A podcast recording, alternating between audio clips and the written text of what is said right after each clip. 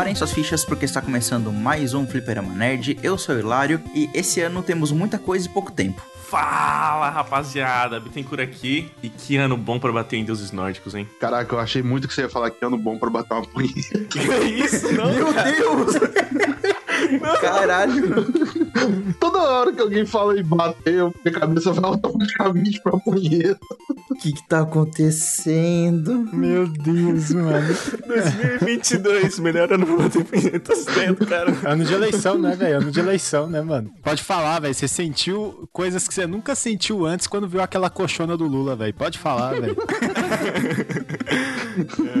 Fala, meu povo. Aqui é o Mário Verde e a gente tem muita coisa pra comentar esse ano porque o mundo dos games vai virar de cabeça pra baixo em 2022. Fala galera, beleza? Aqui é o perfil e tem tanto lançamento esse ano que eu nem sei direito o que, que tá lançando. E aí, gente, aqui é o Roquete e me leva pra lua pra jogar entre as estrelas. Antes de irmos para a discussão principal do cast, vale a pena lembrar que nós estamos nas redes sociais, Fliperama Nerd Oficial no Instagram e Fliperama Nerd no Twitter, TikTok e também o nosso Facebook. Lembrando que nós recentemente temos o nosso Discord, então entre lá, o convite está na postagem desse episódio, seja no Spotify ou na descrição do episódio, e também ele tá na nossa bio do Instagram. Então só cola lá com a gente, joga com a gente no Discord, vai ser bem legal. E hoje eu tenho um novo anúncio para fazer para os nossos ouvintes. No nosso checkpoint anterior, o Mario Verde comentou que nós temos coisas boas vindo por aí e finalmente chegou. O Fliperama Nerd agora tem um site oficial no fliperamanerd.com. A gente fez com bastante carinho esse site. É, ficou bem legal, então lá a gente consegue ter todos os nossos acervos de episódios, a gente também consegue ter postagens, a gente vai fazer um material mais editorial por lá, então entre lá pra gente ter as nossas reviews, pra você ler nossos posts, nossas notícias, então será um prazer também ter esse contato perto dos nossos ouvintes. Sim, e o site ficou muito massa, galera. Então, super recomendo lá, ver as notícias, é, acompanhar nossos episódios por lá também. E vai ter muita novidade aí. Sem falar que deu um trabalho do cão pra finalizar aquele site lá. O povo chorou, gente. Por favor, acesse o site. Deu tanto trabalho, por favor. Não, bicho, chega lá no, no, no site, pega a primeira postagem, lá tem a aba de comentário, chega lá e comenta arroz de carreteiro, pra gente entender que você entrou, é, escutou a gente e foi lá falar com nós. Arroz de carreteiro. Boa. E hoje nós estamos aqui reunidos mais uma vez para mais um episódio do Fliperama Nerd. E a gente vai hoje comentar sobre nosso, nossas expectativas para o ano e nossas apostas, nossas esperanças. E ver né, no que vai dar. Esse ano eu tô bem animado para a questão de games, como é que vai ser. A gente tem vários anúncios que já eram para ter lança- lançado no ano passado, mas foram adiados para esse ano. A gente tem vários jogos bem grandes, então até acho que no final do ano a gente vai ter um, um Game of the Year bem disputado. Uhum. Mas isso é uma conversa que a gente vai ter durante o nosso episódio. E vocês, como é que estão pra esse ano? Estão com uma expectativa alta? Ou estão meio meh? Hum, eu, eu diria que, pra mim, eu tô com expectativa média. Tem as coisas minhas selecionadas que eu tenho mais animação, enquanto pra outras eu tô entre nível neutro e. Vamos dizer assim, eu não tô esperando muita coisa, principalmente porque eu não conheço. Mas pode vir que por mais trailers, essas coisas, mostrarem como tá fazendo, talvez eu anime mais. Foi o mesmo caso que eu tive com Ghost of Tsushima, que eu não tava muito animado, mas aí eu fui vendo como eles estavam fazendo as coisas, eu acabei hypando no último momento e comprei no lançamento. E até também esse cast ele serve não só pra gente falar sobre as expectativas de no geral, assim, mas também apresentar, né, novos jogos até para os integrantes daqui. Às vezes um não conhece algum jogo, ou, e para os ouvintes mesmo, né? Criar essa certa timeline, assim, de a gente poder conversar sobre os lançamentos do ano e talvez convencer você a comprar algum jogo, ou não também. E vale a pena comentar também que tem uma característica a mais desse ano, que além de ser o primeiro ano de grandes lançamentos da nova geração, também tá sendo um ano que estamos esperando e tendo várias mudanças no cenário de jogos em si. A gente teve no- agora no comecinho do ano o anúncio da compra da Activision pela Microsoft, que é a segunda maior compra da história do entretenimento. Temos também a compra da Band pela Sony. Sim. Sendo sincero, eu acho que não vamos ter muitas novidades esse ano sobre essas duas compras, mas vai ser algo que vai mudar bastante ao longo do ano e dos próximos anos também. Vale lembrar também sobre o papo da Sony estar montando um um sistema tipo o do Xbox Game Pass pro PlayStation que tá criando uma, um hype enorme e eu acho que essa é a E3 que eu mais estou aguardando desde o lançamento do PlayStation 4. É curioso ver como esse ano ele não só tá bem legal e empolgante para jogos, assim, por lançamentos, mas também a própria indústria, assim, ela tá muito aquecida e só pela compra da, da Activision Blizzard já foi movimentado mais dinheiro do que foi o ano inteiro passado, assim, foram 68.4 ou 68.6 bilhões de dólares ali na aquisição e isso foi totalmente de explodir a cabeça essa compra. E uma pergunta, vocês acham que tem chance de ter outras compras durante esse ano? Por parte das duas, eu digo, não só em uma em particular, nas duas. Eu acho. Ah, eu, acho. que sim. Eu acredito que pode ter compras, talvez por parte da Sony. Porque a, a, até vi muita gente falando nisso na, no anúncio da compra da Band pela Sony, que foi uma resposta para a compra da, da, Microsoft. Eu não acho que foi, porque essas negociações elas levam muito tempo, sim, né? Sim, e seria sim. muito imediato, tipo, não, a, a, Microsoft comprou a Activision numa semana, na outra a Sony vai lá e compra a Band, né? Não é uma compra. Seria muito tipo patinhas, né? é, não é uma compra tão simples assim. Então, eu acho que se a gente tiver mais um anúncio de uma compra da Sony, aí talvez seja uma espécie de resposta. Uh, eu gostaria muito que a Sony comprasse a Konami ou mesmo a Square. Eu acho que a Konami vai ter alguma coisa relacionada, porque a Konami tá muito quietinha, velho, nesses últimos seis meses. Tá mexendo com NFT. o pior é que eu não tô nem brincando. E legal que, assim, teve essas compras, né? E claro que agora, a curto prazo, a gente não vai ter o retorno disso, né? Mas nas próximas E3, que nem o, o Mario Verde comentou, né? Não sei, talvez desse ano, mas do próximo, a gente vai ver muito retorno disso. Então, o tanto de jogo que a Microsoft vai lançar vai ser absurdo, assim. Tanto que nas antigas E3 já era, né? A Microsoft era jogo atrás de jogo aqui, pau, pau, pau. E imagina como vai ser daqui a dois anos, três anos, sabe? Vai ser absurdo. Eu acho que esse ano ainda assim vai ser uma E3 da, que a Microsoft vai soltar, tipo, as famosas duas horas de jogo atrás de jogo. É. Mas uhum. essas compras, vocês têm que lembrar que elas finalizam só no final do ano fiscal de 2022, ou seja, março do ano que vem. Isso. Uhum. Por isso que a gente só vai ver novidade dessas compras concretas mesmo lá pra E3 de 2023.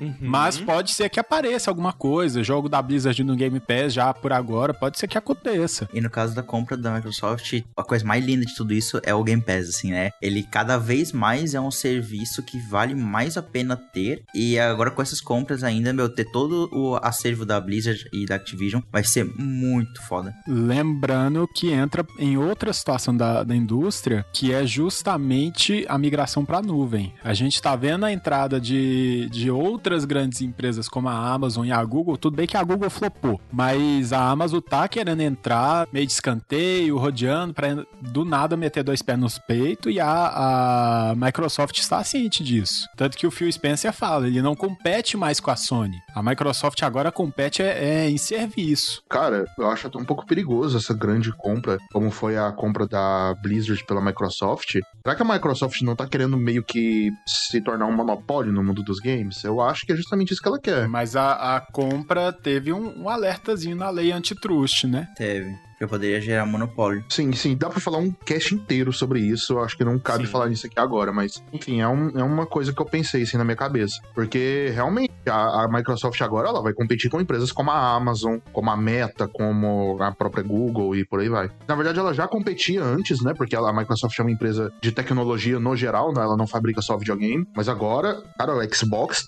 virou a maior empresa de jogos do mundo, saca? Uhum. E até comentando como essas compras também também elas mostram a diferença de visão que as duas empresas estão tendo. E a gente já vem vendo há bastante tempo em que a parada da, da Microsoft é a comunidade, é da acessibilidade aos jogos, com a questão de, do Game Pass e por aí vai. E como a Sony ela não quer disputar nesse ponto, ela vai ter, como o Mario Verde comentou, de ter um serviço mais ou menos como o Game Pass, que tá como o codinome Spartacus, né? Então a gente tem esse serviço que eu estou bem esperançoso, acho que seja uma parada legal, mas eu não tô botando fé que vai ser tão grande quanto o Game Pass, até porque a Microsoft tem muito acervo aí das compras dela, mas a Sony ela vai já pelo lado mais de ter esse clube mais elitista quase assim de ter jogos que assim você vai ter que pagar, é caro, é muito caro, mas são experiências single player principalmente muito boas, assim, muito bem, bem feitas, muito bem escritas. Mas evidencia ainda mais a diferença de visão das duas empresas. Eu vejo muito mais a Sony querendo caminhar um pouco mais ao lado da Nintendo, voltar a dividir mais espaço com a Nintendo do que querer rivalizar com a Microsoft. Eu acho que a Microsoft hoje entrou em outra briga. Sim. Uhum, sim. E a gente comentou também sobre a questão dos eventos, né? É da E3 e é uma E3 que eu tô bem animado também, justamente por ser a primeira E3 já com a nona geração de consoles aí no, em vigor.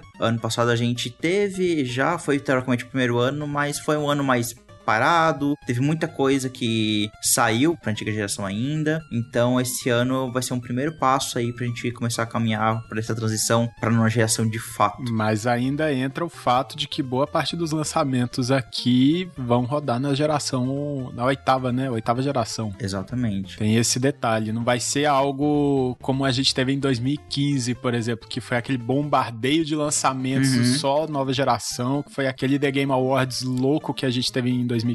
Eu acho que ainda vai ser algo semelhante, porque é o segundo ano da geração, de fato é o ano realmente da geração, mas a gente ainda tem um outro porém, que é a pandemia e a crise de chips, que dificultou bastante a venda de consoles. Muito. Exatamente. E a geração já tá aí há mais de um ano e ainda é muito difícil de encontrar um console pra comprar. Até tô querendo pegar um Xbox, eu não consigo achar, tipo, em loja. É, um absurdo. E até questão de evento pra esse ano, a gente vai ter de novo, né, o, o, o Summer Game Fest do Geoff Keighley. Daquele maravilhoso, lindo. Que ele é, meu Deus, uma pessoa maravilhosa. O The Game Awards é sempre um evento foda pra caralho e ele que encabeça tudo. E ele é muito carismático, né? A forma como ele apresenta. Cara, é muito legal acompanhar ele, assim. E a gente vai ter esses eventos. Eu, o Summer Game Fest eu gosto do modelo dele, mas às vezes eu acho que ele é muito espalhado demais. Às vezes é difícil acompanhar tudo, assim. Mas é, ainda assim é um, é um evento legal de acompanhar. E tem um evento que com certeza só acho que só eu tô animado,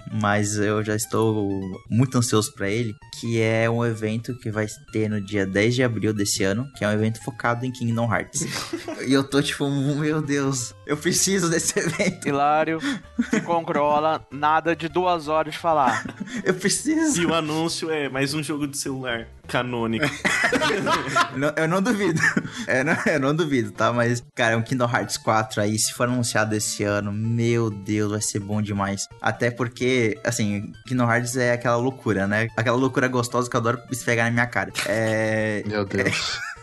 Eu acho muito legal como o Kingdom Hearts tem essa parada cross-media, tanto que a parte que eu menos gosto é a parte da Disney, né? E esse evento, cara, eu tô muito esperançoso, até porque tem algumas teorias já nessa questão de numerologia de Kingdom Hearts. Por exemplo, no final do, do, do 3 tem um prédio que tem um 104, né? E o evento vai ser no dia 10 de abril. Caraca. Foda, né? É tipo aquele. Nossa, eu lembrei, de, eu lembrei muito de WandaVision agora. o Mephisto. é o Mephisto, mano, de novo. Pera, pera que tem mais, pera que tem mais.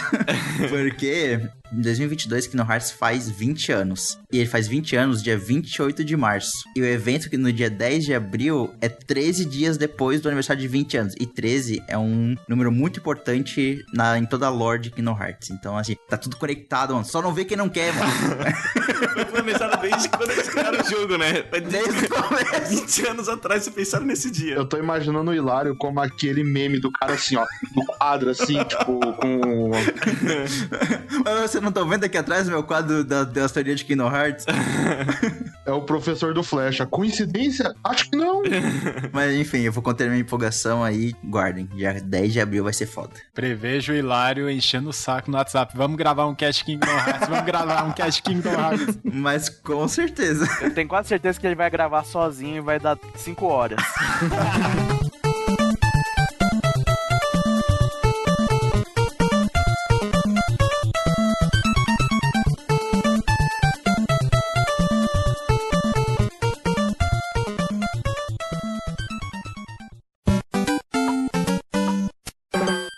Depois dessas teorias malucas sobre Kingdom Hearts, vamos falar então sobre os lançamentos do ano. A gente vai abordar eles de uma forma cronológica, mas lembrando que como a gente tá no começo do ano, tem muitos jogos que não tem data ou tem só uma janela de lançamento. Então a gente vai primeiro falar dos que tem data confirmada e aí no final a gente conversa sobre os que estão ainda previstos para 2022. E um que eu gostaria de puxar, eu estou rejogando ele porque ele foi relançado no PC, e eu estou amando ainda mais é o Monster Hunter Rise. Ele já saiu né, em janeiro e rejogar ele no PC em FPS mais alto, ele agora com texturas melhores. Cara, tá sendo uma experiência tão boa jogando Monster Hunter Rise de novo e eu tô amando ainda mais esse jogo. Sim, e assim, o Monster Hunter Rise, o Hilário me mostrou há um tempo atrás, quando tinha só lançado pra Switch e tal. Ele mostrando, não, porque cara, vai sair pra PC, Douglas, compra aí, você vai gostar, e não sei o que. Pô, cara, eu não vou comprar esse jogo assim, né? Eu não, eu não vou jogar Monster Hunter. E ele comprou. E eu comprei. eu consegui. o Hilário conseguiu fazer minha cabeça. Perfil Rocket, eu consegui, eu consegui. E aí eu comecei a jogar e, cara, eu estou extremamente viciado nesse jogo. Muito viciado nesse jogo. O jogo é muito bom. Eu ainda tô no meio começo do jogo ali, né? Comecei agora com. Não sei os nomes, né? Eu não sou tão fã de Monster Hunter. A gente tá no comecinho do High Rank no PC. No comecinho do High Rank, exatamente. E muito divertido. Eu e o Hilário, a gente tá jogando direto. Tanto que o Hilário tava meio ocupado semana aí. E a gente sempre tava jogando junto. O Hilário, pô, não vou conseguir jogar. Não, não, não tem problema. Eu faço as quests da vila aqui, jogo sozinho e farmo armaduras. O Bittencourt me mandou mensagem no almoço. Hum, será que eu almoço ou eu jogo Monster Hunter? Eu faço uma huntzinha. Assim, eu estou nesse. então, cara, é um jogo muito bom e muito legal, velho. Eu queria estar jogando Monster Hunter Rise, só que eu não comprei ele pro Switch. Pretendo comprar, só que eu não sei se eu vou comprar pro Switch ou pro PC. Comprar pro PC, ou então o famoso Switch Pro aí, mano. 60 FPS aí, legal. Pá, textura bonita. Jogo em HD. Eu acho que o meu PC não roda, esse aqui é o problema. Eu tenho no Switch aqui, eu jogo bastante. Mas agora, se um dono de cast aí quiser me dar o pra PC, eu também não recuso. Quero dizer isso. Cara, o... não, o jogo tá muito legal. E algo que me fez rejogar ele também no PC é que no, meio do ano, ainda sem uma data confirmada, mas a gente sabe que vai ser no verão norte-americano, então vai ser no nosso inverno, vai ter a Sunbreak, né? Que é a expansão massiva, como eles sempre falam, do Monster Hunter Rise. E é, eu tô tão empolgado para isso. Mas vai ser tão lindo. E é, com os rumores e monstros que vão voltar no, pro jogo, cara, vai ser tão legal. Até porque, como eu só joguei por enquanto Monster Hunter World e o Rise, vai ser também uma chance de eu conhecer novos monstros, né? De que eu sempre vejo no YouTube e por aí vai. E assim, Capcom, traz a Legiana pro Monster Hunter Rise, por favor. Ela é tão linda, ela é o meu monstro favorito. A Capcom ouviu agora e falou: tudo bem, Hilário, o seu pedido é ordem. Senhor Capcom, Senhor Capcom, você que tá ouvindo esse cast. eu tô pensando em pegar o Rise, acho que eu vou pegar pro Switch. Talvez depois eu pegue pro PC também. Eu vou ver como é que vai ser. Jogaço, cara, jogaço. E continuando ali em janeiro, então, temos o famoso, famigerado God of War. O Bom de Guerra. O Bom de Guerra, que já tinha lançado há um tempo atrás. Só quero pra... dizer uma coisa, ele era o bonzão de guerra, agora ele é o paizão de guerra. Paizão de o paizão de guerra, é. É o Boy of War. Boy. O Boy of War. e o jogo que lançou há muito tempo atrás, muito tempo não, né? Alguns anos atrás aí no... 2018. 2018. Pô, já faz muito tempo, cara. Caraca! Mas enfim, uh, lançou PlayStation 4, repercutiu pra caramba. É um ótimo jogo, tanto que é o, o, meu jogo favorito, né? E hoje, ele. Hoje, agora em janeiro, no caso, ele lançou para PC. E pela primeira vez, um God of War, que é a franquia super conhecida ali da Sony, saiu para computador também. Sem precisar de emulador, hein? Sempre. Exatamente. Sem precisar de emulador, exatamente. Com muitas postagens de ódio da galera, super tipo fanboy, e umas, cara, umas postagens tristes, mano. Como é que é possível? Possível, velho. A galera queimando PlayStation e os caras, nossa, cara, por que, velho? É... Sim, a galera revoltada. Eu vou parafrasear um filósofo, Luiz Felipe Pondé, que ele fala que essas loucuras normalmente é fetiche, também conhecido como falta do que fazer. Eu fiquei bem feliz com o lançamento dele pro PC, assim, assim como Horizon, assim como outros exclusivos da Sony que estão lançando no PC, justamente porque mais pessoas podem jogar e mais pessoas podem desfrutar esse jogo maravilhoso que, que eu joguei no, no Play 4 na época foda e, cara, que jogo foda. O jogo é bom pra caralho, velho. Quanto mais gente jogando, melhor. Exatamente. Não, o jogo é maravilhoso. Tem um, um, um prêmio de jogo do ano que é merecido. A franquia deu conta de evoluir de uma maneira surreal. Quem já estudou um pouquinho sobre roteirização, como você conta uma história, você vê a, a transição do God of War sair de uma tragédia grega para ir diretamente pro melodrama. Sim. Do jeito que foi a franquia, cara, é um, um negócio surreal. E você fazer isso e ainda manter a qualidade, e ou no caso que foi aumentar a qualidade, ainda assim é mais surreal ainda. Uhum. Manter o espírito da série, né, cara? Não, a própria evolução do Kratos, cara, que ele era um personagem nos primeiros três God of Wars, ele era um personagem super raso, saca? Sim, e nesse ele foi bem mais bem construído, né? Mas assim, vamos deixar pra falar um pouco mais de God of War quando a gente for falar da continuação. Exato. Mas é exatamente isso que a gente tá falando. É muito bom ter vindo pra computador. Eu só consegui jogar antes porque eu tenho um amigo burguês que me emprestou o videogame dele, também conhecido como Hilário. E aí, na época eu consegui zerar o God of War no PlayStation do, do Hilário. Mas com certeza, se na época eu não tivesse zerado, com toda certeza eu iria comprar agora porque vale super a pena. É um baita de um jogo. E aí tá pra vir a continuação que a gente vai comentar mais pra frente aí durante o cast, né? Lembrando só da estratégia da Sony, que é lançar justamente o título para o PC há um tempo antes de, de sair a continuação. Fez a mesma coisa com Horizon Zero Dawn. Exatamente. E com Days Gone, só que com Days Gone é porque ninguém tava jogando mesmo o jogo. E não vai existir um Days Gone 2, né, aparentemente. É, é. Vamos ver. Vamos ver. Não, eu acho complicado de sair um Days Gone 2. O jogo não vendeu, pô, vai fazer o quê? Botar no Game Pass? Olha, talvez seja uma solução. Nesses lançamentos de janeiro, também tivemos o lançamento de Pokémon Legends Arceus, novo jogo de Pokémon, que é bom pra caralho também. Caraca, velho, eu tô curtindo muito esse jogo. Que apesar de ter tido, né, alguns problemas gráficos e tal, o jogo tá meio feio, sim. Não tem como negar isso. Meio feio é elogio, cara. Vamos combinar aqui. Legends Arceus é, é, tipo, é surreal o jogo também. Melhorou demais, mudou da água pro minha franquia. Mas o jogo é feio, cara. É feio, mas, cara, é um dos melhores jogos de Pokémon que já foram feitos na história, sério. Sabe aquele primo seu, menino, assim, tal, que tipo, nossa, o menino tira notas mega altas na escola, mega inteligente, mas o bicho é mais feio do que o cão chupando manga do avesso, velho. Caraca, obrigado por descrever minha adolescência. Eu, eu- eu tirei isso de algum lugar também, tem uma razão, velho. Cara, o Pokémon Arceus é o feio que beija bem, mano. Exatamente, velho. Mas assim, ó, antes de lançar o, o Pokémon Legends Arceus, eu sempre falei Arceus, agora que eu descobri que é Arceus. Se bem que no japonês é Arceus mesmo. Arceus mesmo? Ah, não, eu sou. Eu falo japonês assim como o português. Muito mal.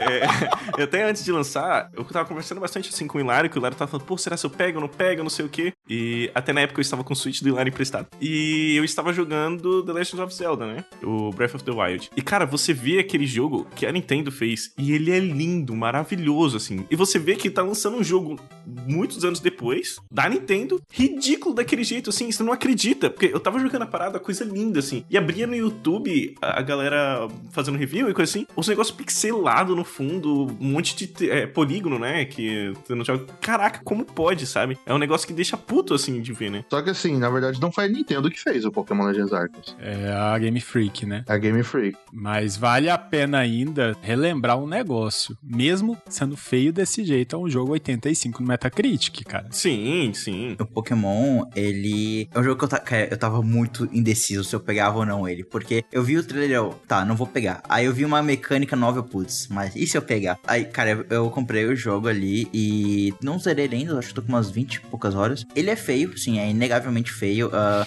quando o. quando o Pokémon tá longe, assim, ele tem só três animações e é um, é um ciclo entre as três animações, cara, é mais feio que bater na mãe, tá ligado? mas. Mas é um jogo muito gostoso de jogar, cara. Que jogo de. Confirmado, o Hilário gosta de bater na mãe. O Douglas tá quebrado, velho. O Douglas quebrou. Tem que bater na mãe, Mas é um jogo muito gostoso de jogar. Ele, a mecânica de tu andar pelo mapa, pegar os Pokémon assim, tu mirar a Pokébola pra pegar o Pokémon. Eu acho que pra mim a palavra que define ele é que ele é um jogo muito fluido, assim. Sim. Tu consegue andar pelo mapa, já pegar um Pokémon, já começar uma, uma batalha sem transição de cena. Os combates acabam e não tem aqueles um milhão de texto falando que, ah, tal Pokémon ganhou tal habilidade. Não, ali é, é rápido, tu já sai andando no final da batalha, tudo aparece pra ti de uma forma muito clara, assim, mostra pra ti de uma forma muito clara. Ele é muito intuitivo, ele é muito fluido e ele é muito gostoso de jogar. Tem até mudanças que eu acho que pra série são muito importantes, como, por exemplo, cara, coisas simples, mas são muito importantes. Tipo, pra tu evoluir um Pokémon, ele não é mais uma parada, entre aspas, obrigatória. Você tem que ir lá na Pokébola e escolher evoluir. Exatamente, tu vai lá e escolhe que ele pode evoluir. O Pokémon não esquece mais é, seus golpes, ele tem acesso a todos os golpes que ele já aprendeu e tu pode mudar as skills que ele tem ativas no meio da, do jogo, não no meio da batalha, mas tu sobe o menu e tu muda uma habilidade por outra e pronto, ele já tá com ela equipada, assim. E isso é algo que eu fiquei bem impressionado, porque Pokémon tem aquela má fama de ele ser fácil demais, né? Só tu spama teus ataques mais fortes e deu. E teve momentos no Pokémon Arceus que eu, cara, realmente, assim, sei lá, contra um trainer eu perdi, sei lá, 4, 5 Pokémon meu. E se eu não tivesse a estratégia, se eu não tivesse o cuidado ali, eu teria perdido aquela batalha. E é muito legal ver isso. Claro, não é no nível de Shin Megami Tensei, que Shin Megami Tensei é extremamente difícil, mas ainda assim é um passo, cara, interessante para a franquia, assim. E outra coisa também legal é ver os antepassados dos personagens, né? Sim, é, sim. isso é bem legal também. Eu acho que se Pokémon Legends Arceus tivesse um gráfico mais bonito, seria o jogo perfeito de Pokémon, sabe? Porque o jogo realmente é bom pra caralho, assim, tipo, é muito bom mesmo. Ele só é feio. Mas. Cara, eu não sei, tipo, eu acho que Legends pode se tornar uma franquia. E aí, conforme for os jogos mais pra frente, os jogos indo mais pra frente e tal, eu acredito que os jogos vão ser melhores. Mas é porque, assim, vale lembrar também que, tipo, Legends Arceus, ele tava em desenvolvimento ao mesmo tempo que os remakes de Sinnoh. Tudo bem, os remakes de Sinnoh, eles não são feitos, não foram feitos pela Game Freak. Mas a Game Freak teve, sim, envolvimento nos remakes de Sinnoh. Uhum. E dá pra ver, assim, a certa, uma grande diferença que, tipo, remakes de Sinnoh, cara, saíram bem bugados, assim, saca? O jogo, ele teve um patch de Day One de mais de um giga, então... Isso é algo raro pro jogo de Switch, né? Sim, isso é algo raro. O Legends Arceus não teve esse problema, saca? Ele teve um patch de Day One, mas foi, tipo, menos de 100 mega. Foi só pra corrigir uma coisinha ou outra. E o Legends Arceus, ele não tá com tantos glitches e bugs quanto os remakes de Sinnoh. Eu até acho que ele é um primeiro passo muito importante pra franquia. E, cara, tomara que mais pra frente a gente tenha a franquia principal seguindo esse modelo, assim. Sim, sim. Porque eu acho que voltar para o um modelo antigo depois do Arceus é um tiro no pé, assim, porque o Arceus tá tão legal, cara, é um jogo tão bom, e como tu falou, ele sendo melhorado mais graficamente, coisa assim, já resolve o, sei lá, os 50% do hate que ele levou. Sim, pode lançar algumas atualizações que consertem algumas coisas e tal. Mas assim, eu acho que ainda a gente ainda vai ter a franquia principal de Pokémon com os jogos da forma como a gente conhece. E a franquia Legends, acho que ela pode ser uma franquia separada, saca? Uhum. Mas claro, um pode pegar elementos da outra para cada um aí se melhorando. Uhum. É uma fórmula nova, né? Então vamos ver o que o futuro da franquia nos aguarda, mas Foi acho que uma renovação muito bem-vinda, inclusive, Sim. porque eu acho que a franquia tava começando a ficar cansada. Tava, até eu tava achando muito, pô, tá ficando a mesma coisa. E olha que eu jogo, cara, qualquer o que você botar na minha frente de Pokémon pra jogar, eu vou jogar, velho. eu joguei Pokémon Smile, que era um jogo de escovar os dentes, eu joguei essa porra. Teve até um- um- uma questão do, do Arceus ali que eu gostei bastante, é o próprio... As animações de ataque, a batalha em si. Cara, tem uns golpes lindos, assim. Sim, tá muito bonita. As animações de ataque estão muito legais. Nem parece que é o mesmo jogo, não é mesmo? Realmente, porque em um quesito ali ele é feio pra caramba, mas nessa parte mais próxima e as batalhas é, é lindíssimo, assim. Sim, os, sim. Os golpes, os efeitos. Tem hora que tu acha que o Pokémon morreu porque ele levou um Hyper Beam na cara, mas é, é legal ver esses efeitos. E agora a gente vai começar a falar de uma Vamos começar uma série aqui no, no meio do episódio de jogos que só eu conheço. E que eu vou tentar convencer vocês que o jogo é legal. Porque o primeiro que eu gostaria de apresentar e, e puxar e falar um pouquinho sobre é o Nobody Saves the World. Que é um jogo que saiu no Game Pass de PC e no Game Pass do console também. E é um jogo bem legal, em que. É um jogo indie, menorzinho assim, mas muito charmoso. Em que você é um. É literalmente ninguém. E a sua habilidade é mudar a sua forma. Então, no começo do jogo, tu tá com a forma de ninguém, que é um tipo um bonequinho branco com os olhos fundos, assim. Ah, lembra um pouquinho até Hollow Knight, os olhos. E você ganha a habilidade de, por exemplo, virar um rato. E aí o rato tem as skills próprias de infligir veneno e por aí vai. Leptospirose. e é, usar o golpe da, da leptospirose e tu vai ganhando habilidades novas e formas novas. Então tu começa a ter, por exemplo, uma forma que tu vira um guerreiro, outra que tu vira um arqueiro e por aí vai, até umas formas é, mais escrachadas que você vira literalmente um marombado. E o nome da forma é marombado. É tipo. um e, e, você ataca com supinos e fica fazendo pose de maromba. E é muito engraçado esse jogo. então ele tem essas coisas bem escrachadas. Tem um que tu vira um, uma égua e tu tem como depois mudar as habilidades de uma classe para outra, de uma transformação para outra. Então tu pode colocar, por exemplo, que o cavalo vai usar um golpe com supino. E é isso, é um cavalo fazendo supino. Então ele tem toda essa parada de ter vários, é, várias formas diferentes. E você vai explorando dungeons, é, elas são geradas proceduralmente. Então toda vez que você entra na, na dungeon, ela tá diferente. E é um jogo gostoso de jogar, assim. Eu tava gostando bastante dele, mas aí o meu Game Pass deu pau no PC e eu não consegui mais jogar. Mas eu fiz dois terços dele, assim, e tava gostando bastante. Então se você tá de bobeira aí, acho que vale a pena dar uma chance. Bom, eu tô dando uma olhada aqui na internet, né, do, do jogo, e ele tem a arte muito linda, né? É tudo muito detalhado. Cara, tem umas dungeons que são muito fodas. A entrada dela tem uma que é a dungeon que tu encontra bem no começo do jogo, que é uma dungeon de um dragão. E aí, a abertura da dungeon é tipo a barreira do dragão aberta e a entrada da porta é tipo as costelas dele, assim, fazendo a entrada da caverna. E é muito legal, é muito legal. Que massa. Eu tô vendo uma imagem aqui que é a entrada de uma. Eu acho que, imagino que seja da dungeon, é uma boca de uma baleia aberta, assim. Sim. E é muito lindo. É, é o, o, desenho ali é muito detalhado, é bem. Porque ele, ele é todo desenhado à mão, assim. É, ele é todo desenhado à mão, as animações são muito bonitas. E até tem momentos que as formas elas vão te dando habilidades novas, como por exemplo, tem uma forma que é uma sereia. E tem várias regiões no mapa que é tipo só um mar aberto e tu só consegue acessar lá tendo a forma da sereia. Uhum. E aí é, por exemplo, essa dungeon que tem a, a que a baleia é na, na água. Então tem essas formas, tem formas tipo é, que tu vira uma lesma e é legal porque a lesma é, é todas eles têm habilidades bem únicas. A lesma quando anda solta uma gosma que dá slow no inimigo e o tiro dela é um tiro de lágrima. E aí tu pode combar pra tipo, tu consegue fazer builds assim, umas builds bem quebradas inclusive às vezes, mas o jogo fica bem difícil mais pro final. É de que tu pode colocar que toda vez que tu der um status negativo, o monstro vai explodir é, em área e tu se cura, por exemplo. E aí tu faz isso com a lesma que dá slow só automaticamente. Cara, tu faz umas builds muito legal que tu tá matando às vezes centenas de inimigos assim em poucos ataques. É muito legal o jogo. Agora a pergunta que eu tenho sobre esse jogo é por que que eu abri ele na Steam e veio o aviso de idade, cara? então, eu também fiquei curioso sobre isso, porque até onde eu joguei, assim, ele, ele é meio violento assim, algumas questões da dungeon, como eu falei, de ter o dragão meio aberto e tal, mas no geral ele é bem tranquilo assim. Não é muito pesado não. E na Steam, é claro, ele tá no Game Pass, como eu falei, mas se você quiser pegar na Steam, ele tá com 50 reais ali. Então, eu acho que é um preço justo por ele. Eu achei interessante, é porque eu não sei por que esse jogo me lembrou um pouquinho Binding of Isaac. Eu pensei nisso também. E também aquelas animações da Cartoon Network uhum. no final dos anos 2000, na virada pros anos 2010 e tal. Lembra mesmo, assim. E ele tem todo esse senso de humor, assim, meio, meio bizarro, meio grotesco, assim. E, eu, cara, eu dei umas boas risadas nele. Foi um jogo que eu gostei. Foi uma surpresa do ano já. Ele lançou bem no começo de janeiro. Eu não sabia nada desse jogo. E aí eu vi uma regulação no YouTube e, ah, vou, vou jogar, já que tava no Game Pass. Mas é um jogo que eu compraria também ele.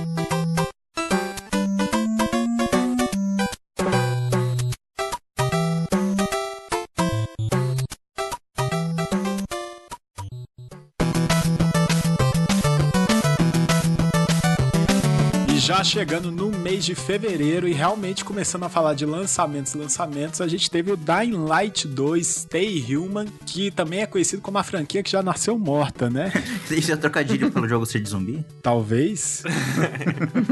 Mas realmente, cara, eu não aguento mais conteúdo relacionado a zumbi, apocalipse, zumbi. Sim, velho. Cara, nossa, eu... é muito saturado essa porra já, velho. Eu acho que assim, se Dying Light tivesse sido lançado assim no começo do PlayStation 4, quando tava no auge, eu acho que ele seria um jogo muito mais bem falado do que ele é hoje. Mas Cara, eu fico muito incomodado com esse jogo, porque é um jogo que ele não é ruim, ele é bom, é, ele é bom, mas ele, sabe, ele cansa. Você não dá conta mais. Tipo, velho, você olha zumbi, você fica, mano, que saco, mano. De, de novo, novo, isso. é, velho. Mas eu lembro que o primeiro fez bastante sucesso, né? Até por ele ter essa dinâmica diferente de parkour com zumbi. Ninguém nunca fez essa mistura, né? Não, foi o que sobreviveu o jogo, né? Exatamente. O segundo também, tá do mesmo jeito. Tá lá, ele é bom, mas ele tá lá. Não é algo excepcional, até porque, assim, na minha humilde opinião de quem sabe bosta nenhuma, eu acho que Dying Light não atinge todo o sucesso dele por causa da temática já flopada do jogo. Sim, mano, tipo, zumbi era legal na época de The Walking Dead, saca? Não,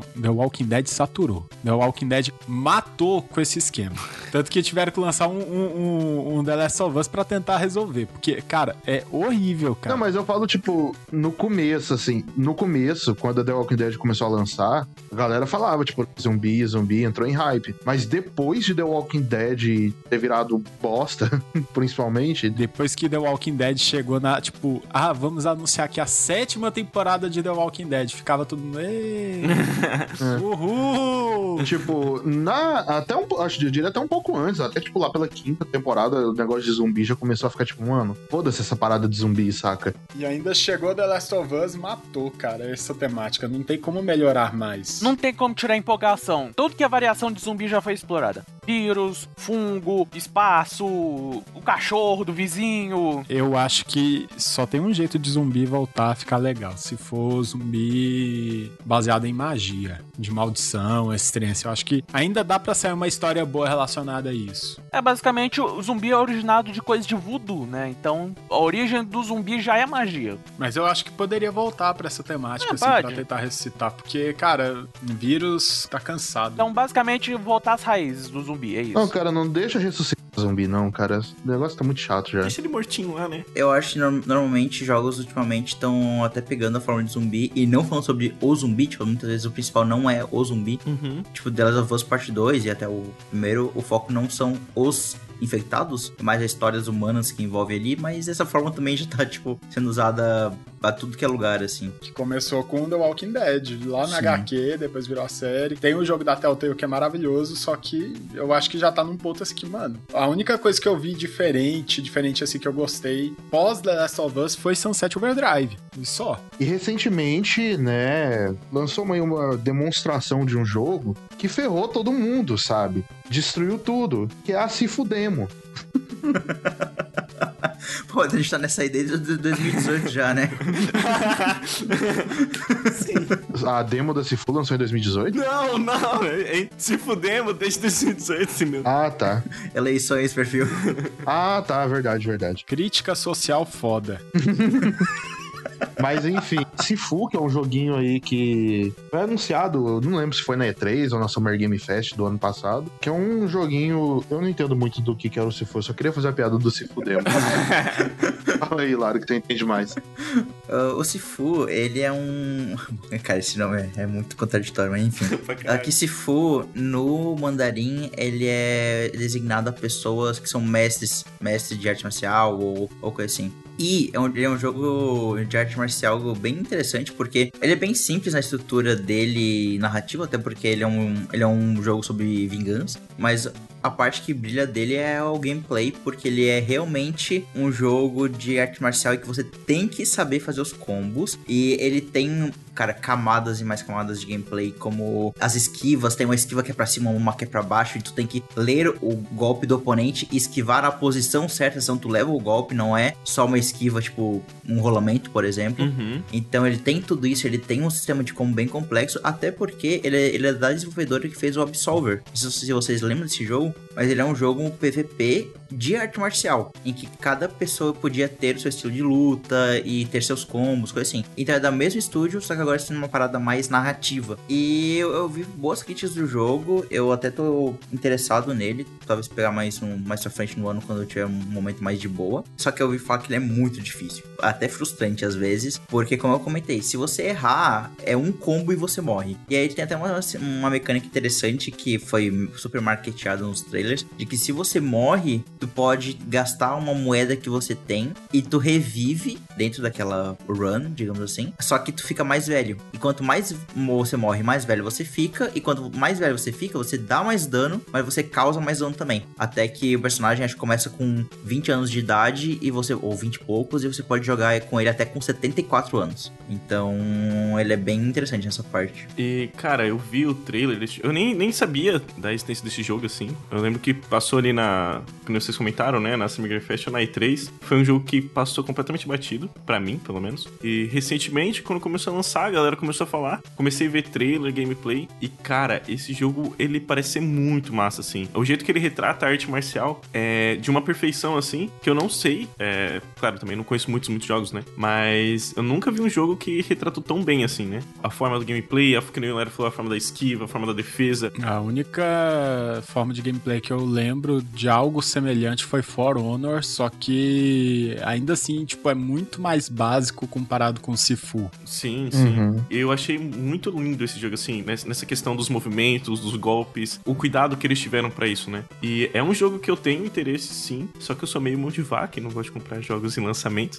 então, eu acho que é um jogo que provavelmente eu vou pegar mais pra frente, assim. Eu achei ele bem legal. Tudo que eu vi não me decepcionou até agora, sabe? E até essa questão da esquiva do Sifu é muito fodida, assim, porque ela tem uma pegada até meio do, do Mikiri, do Sekiro, em que você tem que esquivar na direção do ataque para poder, tipo, dar a esquiva certinha. Então, como eu falei, se o ataque vem de cima, tem que esquivar para aquela posição ou para baixo. Então, é uma esquiva muito complexa. Então, é um jogo que demanda bastante do jogador, mas eu acho que ele parece muito prazeroso quando tu consegue acertar os golpes. E aí, continuando a linha de lançamentos, nós temos essas semanas, mais precisamente sexta-feira, o lançamento. Vamos só colocar um adendo aqui: o lançamento perfeito, que foi o lançamento de Lost Ark, que é um MMO que já é bastante famoso no, no Oriente, seja na Rússia, na China, que a Amazon conseguiu trazer para o Ocidente. E eu tenho que deixar aqui um elogio para a Amazon, que deu conta de fazer um lançamento perfeito, redondo. No dia do lançamento, os servidores tudo lotados, nada caiu, diferente do lançamento de New World. As filas não estavam absurdas, porque o, o jogo ele funciona com um sistema tipo: ele tem os servidores e os canais dos servidores. Aí eu vou explicar isso já já. E ele já alcançou um milhão, né? Jogadores. Já alcançou um milhão e ainda assim o lançamento foi redondíssimo. Não teve nenhum problema no lançamento. O único problema que teve mais ou menos é que ele foi adiado algumas horas, isso bem no horário que era para ele ter sido lançado. Mas só, tirando isso, o jogo lançou perfeito. Pra quem não conhece, Lost Ark é um MMORPG que lembra bastante alguns jogos do começo dos anos 2000, como Diablo, Mu Online, é... Lembra um pouquinho também, só que é menos complexo tipo, ainda a visão isométrica, só que não tem aquela coisa das builds mega uhum. complexas como é no Path of Exile, como é no Ragnarok. Mas eu, como um, um Shed adorador de Ragnarok que eu sou, estou jogando, estou curtindo demais. Mas caso você jogou Diablo e teve vontade de jogar um MMOzinho de Diablo, é um jogo que é para você, viu? Cara, você falou das builds de Path of Exile. Uma vez eu tentei jogar esse negócio e assim, as builds, skill tree, os negócios daquele, negócio, daquele jogo. É absurdo, né? É um nível de virgindade muito grande, assim, velho, pra ter que entender essa porra. é, e, e, sobre o Lost Ark ali, né? Quando ele tava lançando, eu tava em cal com alguns amigos meus e eu estava jogando Monster Hunter enquanto eles jogavam outros jogos, assim. E meu amigo tava ansioso para começar, e que nem comentou, né, que teve essas horas de atraso, ele dando F5 e acompanhando o Twitter, não sei, querendo acompanhar. E assim, quando o jogo lançou, ele começou a jogar, compartilhar a tela, né? Então em uma tela eu tava jogando Monster Hunter, na outra eu tava vendo ele jogar. E esse jogo me chamou muita atenção, porque eu gosto bastante de Diablo, gosto de jogo assim. Só que eu não quero jogar, não por enquanto, porque eu tenho amor à minha vida e MMORPG suga sua alma, né? Então, eu, por enquanto, eu não quero pegar ele, eu tô jogando Monster Hunter, quero zerar Monster Hunter, quero zerar também o Hades, que é outro jogo que eu tô jogando. Mas com certeza, com certeza vai ser um jogo que eu vou jogar mais pra frente. Vou deixar amadurecer, vou esperar um pouquinho mais e vou começar a jogar, cara. Assim, eu acho que ele vai dar uma. Não uma flopada, mas ele vai conseguir manter o um nicho, algo que o New World não deu conta de fazer, né? Porque o New World foi aquele boom nos três primeiros meses, aí eu juntei meu dinheiro para poder comprar minha Copa do New World e todo mundo parou de jogar. Mas eu acho que Lost Ark ele vai conseguir manter um nicho assim, apesar de comparando com o, New World, que é o outro lançamento de MMO da Amazon, acho que New World tem um pouquinho mais chance de crescer comparado com Lost Ark, mas Lost Ark já é um, como eu falei, é um jogo que já existe no ocidente, já tem conteúdo. Uhum. O povo que era fissurado nesse jogo já jogava antes através de VPN e eles já sabem que tem conteúdo a mais para lançar. Eu fico pensando, tipo, essa questão é do, de ser MMO, né? Tipo, MMO é uma parada que também já tá bem saturada. Não, não acho não. Acho que depois dos problemas que teve com o WoW, você criou um vácuo é. de, de MMO. Uhum. O Final Fantasy XIV, né? Deu uma boa ressuscitada também, assim. É, isso é verdade. Eu tentei jogar o Lost Ark ontem, inclusive, mas real não é meu tipo de jogo. Eu não curto muito o gameplay de Diablo, coisa assim. Mas eu dei uma jogada ontem, umas duas horas, e o jogo tá muito bonito. A história me chamou a atenção, só o gameplay que não me pegou. Não tô dizendo que não é, é ruim, não é, longe disso. Mas eu achei interessante, um bom, bom jogo. E eu achei que todas as classes muito legais. Uh, os combos, as habilidades. Eu tô viciado no Maguinho, cara. O Maguinho é, é você apertar Q, W, E, R, explode tudo e pronto, acabou, vai embora. eu, eu fiz uma Shadow Hunter e inclusive a minha personagem ficou linda. Meu Deus do céu, que personagem bonita que eu fiz. Tava hilário querendo dar em cima de personagens de jogo. pra que eu criei, né? Mas uh, eu gostei muito porque é justamente aquelas classes mais ágeis e Edge com invoca demônios, cara. Muito legal. Não, muito maneiro, cara. E depois de muitos anos e depois de muitos adiamentos, esse ano também vai lançar, agora em fevereiro, o The King of Fighters 15, que ele era pra ter sido lançado já em 2020, aí foi adiado para 2021 e agora vai sair de fato em 2022, em fevereiro. E é legal ver um, uma, uma, nova interação de KOF, até porque a gente tava bastante tempo sem algum jogo novo. Eu não sou muito fã de jogo de luta no geral, mas parece estar legal. Tem umas, umas certas controvérsias com o novo protagonista, mas o pessoal não gostou muito dele, assim, no geral, do design dele. Mas eu acho que é um bom jogo que vai lançar esse ano também. Tava disputando o, melhor jogo do ano de luta, né? Uhum. É no Game Awards. Eu acho que é uma adição bem-vinda, até porque eu acho que o Street Fighter V lançou em 2014, uhum. se eu não tô enganado. Nossa, faz tempo, hein? Num mundo de jogos de luta que, tipo, cara, os, os últimos lançamentos que a gente teve foi Street Fighter V em 2014, Tekken 7 em 2017, 16. Foi. E o outro título de luta que a gente teve foi o Smash, cara, a gente tá necessitado. Ah, tá faltando um, o Guilty Gear novo. Mortal Kombat. Teve Guilty Gear, Mortal Kombat 11. A gente teve o Guilty Gear Strive, né, ano passado. Ah, teve o Soul Calibur. Soul Calibur é. foi quando? Teve Soul Calibur? Teve o Soul Calibur. Pra você ter noção como é que está a situação dos jogos de luta hoje em dia. Você lançou Sim. um Soul Calibur, você nem percebeu que lançou. e cara, antigamente, jogo de luta era febre, né? Tanto que The King of Fighter fez muito parte uhum. da minha infância. Tipo, pra caralho. Eu joguei de The King of Fighter no PlayStation 1. Claro que na minha época não foi tanta época dos fliperamas, assim. Mas de vez em quando, quando você ia no bar mais antigo, tinha lá um fliperama com The King of Fighter, com Street Fighter. É um jogo que tem muito aquele apelo emocional, né? E eu assistindo o trailer do novo The King of Fighter, ver os personagens antigos, o K, o Kyo e essas coisas assim, você fica, caralho, cara, que massa, que vontade de jogar, tá ligado? Os nomes K, Ko. e é muito, muito maneiro, sabe? Então, como eu falei, eu não sou muito de comprar jogo de lançamento e tal, mas eu acho que ter um jogo de luta é sempre legal, pra quando vem uma visita, quando vem assim. E The King of Fighter, como eu comentei, é um jogo bem antigo, então todo mundo já jogou um The King of Fighter uma vez, assim, não todo mundo, né? Mas boa parte das pessoas tem conhecimento ou já jogou alguma vez. Então chega uma visita e fala, pô, bora jogar um The King of Fighter? Nossa, bora, lembro que eu jogava no PlayStation 1 e tal. E é um baita de um lançamento, sim, pra fevereiro. Eu acho que é um lançamento bastante importante. Uhum. Mas, finalizando esse comentário sobre a decadência dos jogos de luta em si, desses clássicos anos, tem muita palha pra manga pra falar, mas eu acho que a jogatina online foi a maior culpada dessa decadência, uhum. porque é uhum. extremamente complicado você deixar numa latência boa fevereiro vai ser um mês, um mês complicado, vai ser um mês muito ocupado, vou, vou estar muito ocupado jogando as coisas novas. E a gente vai ter o primeiro lançamento da, da semana mais, talvez, ocupado da minha vida em, em games, que no dia 18 de fevereiro lança o Horizon Forbidden West. Cara, eu tô tão hype esse jogo. Eu tô muito animado. Eu já comprei ele no, no, no, Play 5, já tá baixado lá, eu só tô esperando lançar. E é um jogo que eu vou esperar ansioso às duas da manhã para liberar para jogar já. O Horizon, o Forbidden West, ele parece estar muito melhor que o primeiro, em vários pontos, na questão de movimentação. As máquinas novas estão muito legais e tem várias novas mecânicas bem interessantes. Tipo, uma coisa que era muito criticada no primeiro jogo era o, era o corpo a corpo, né? Os, os golpes corpo a corpo. Era muito, tipo, usado só realmente para últimas situações, mas agora não, parece que tem uns combos legal. Tem até uns, uma, uma hora que é uns combos meio anime, assim, que tu dá um pisão no peito do cara, já vai no ar, já pega a flecha, dispara em câmera lenta. Cara, muito legal, muito legal. Eu estou muito animado para esse jogo. E é um que eu vi, eu acho que teve um State of Play dele de anúncio, mostrando um pouco mais. E depois daquele State of Play, eu não vi mais nada, porque eu estou me guardando para quando jogar e vai ser maravilhoso. Assim, Horizon, eu, eu falo que foi a surpresa mais bem-vinda da geração do PlayStation 4, uhum. porque a guerrilha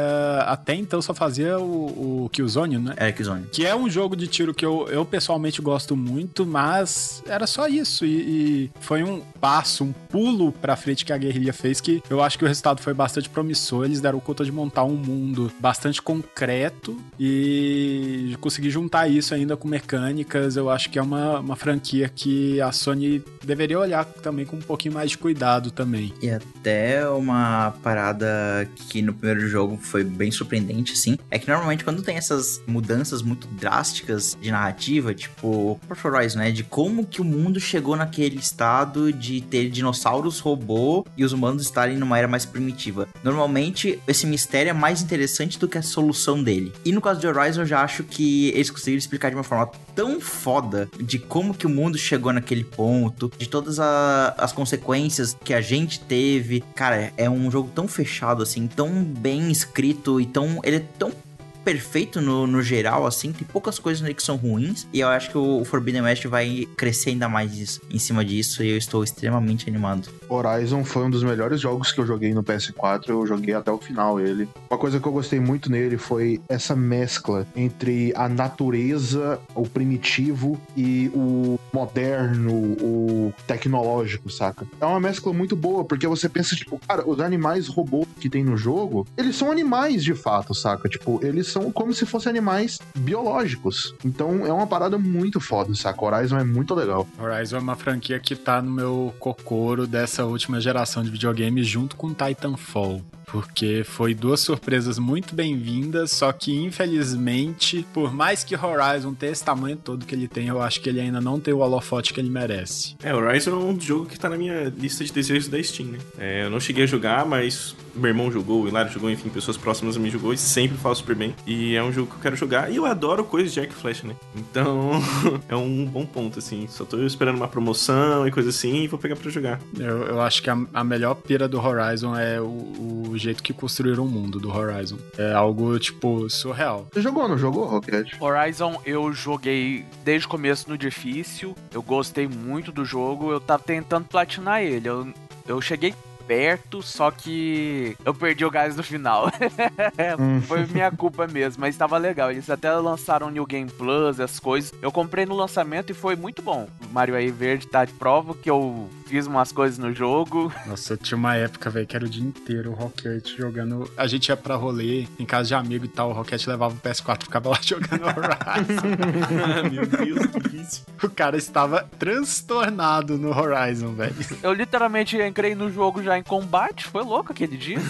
o jogo literalmente é tipo, você começou o jogo, te odeio. Tacou 20 mil coisas em cima de mim. Como é que foi? Você entrou no jogo e tinha dois tirânicos, né, velho, em cima de você? É, basicamente. Aí dos tirânicos foi para aqueles javalis e essas coisas. Tudo do nada decidiu me atacar ao mesmo tempo. E eu, tá, Aí eu matei tudo. Caralho. Ah, só fazendo um adendo, né? Essa, a continuação vai ser só pra PlayStation agora, né? Isso, Play 4 e Play 5. É, é um dos detalhes que a gente comenta sobre essa nova geração, que todos esses lançamentos que a gente tá falando de PlayStation vai sair pra PS4 e PS5, né? Uhum. Acho que eu vou pegar no PS4 Horizon. Tô animado pra ver como ele vai estar tá no, no Play 5. Porque é, ano passado a gente teve poucos jogos assim que usaram na sua completude os gatilhos e etc. Eu acho que o Horizon vai ser um que vai dar de usar legal até por causa das armas, né? O arco flash, o coisa assim. E se cada um desses tiver um uma pressão de gatilho diferente, vai ser muito legal. E agora, rapaziada, abrindo a caixa de Pandora e o Hilário me fazendo sofrer novamente. Por favor, Hilário, fala de Destiny 2, The Witch Queen. Olha, Sejam muito bem-vindos ao cast de Destiny parte 2. é. Terror. Então, né? Uh, Destiny, esse jogo aí, a gente vai ter, quatro dias depois do lançamento do Horizon, a gente vai ter no dia 22 de fevereiro, o Destiny 2, a Witch Queen, que é a DLC que a gente falou tanto, né, sobre Destiny no, no cast de Destiny. Lá tem duas horas e meia pra você ouvir, pra gente falando e destilando amor sobre esse jogo. E ele vai finalmente sair, e gente, quanto mais próximo chega, mais o meu hype tá crescendo. Eu tô muito animado, assim, por todos os motivos que eu, que eu falei no cast, por tudo que saiu de novidade depois daquela gravação, a gente tem ainda mais detalhes. Então, assim, eu não canso de ver e eu vejo, assim, pelo menos por dia eu vejo todos os trailers uma vez, assim.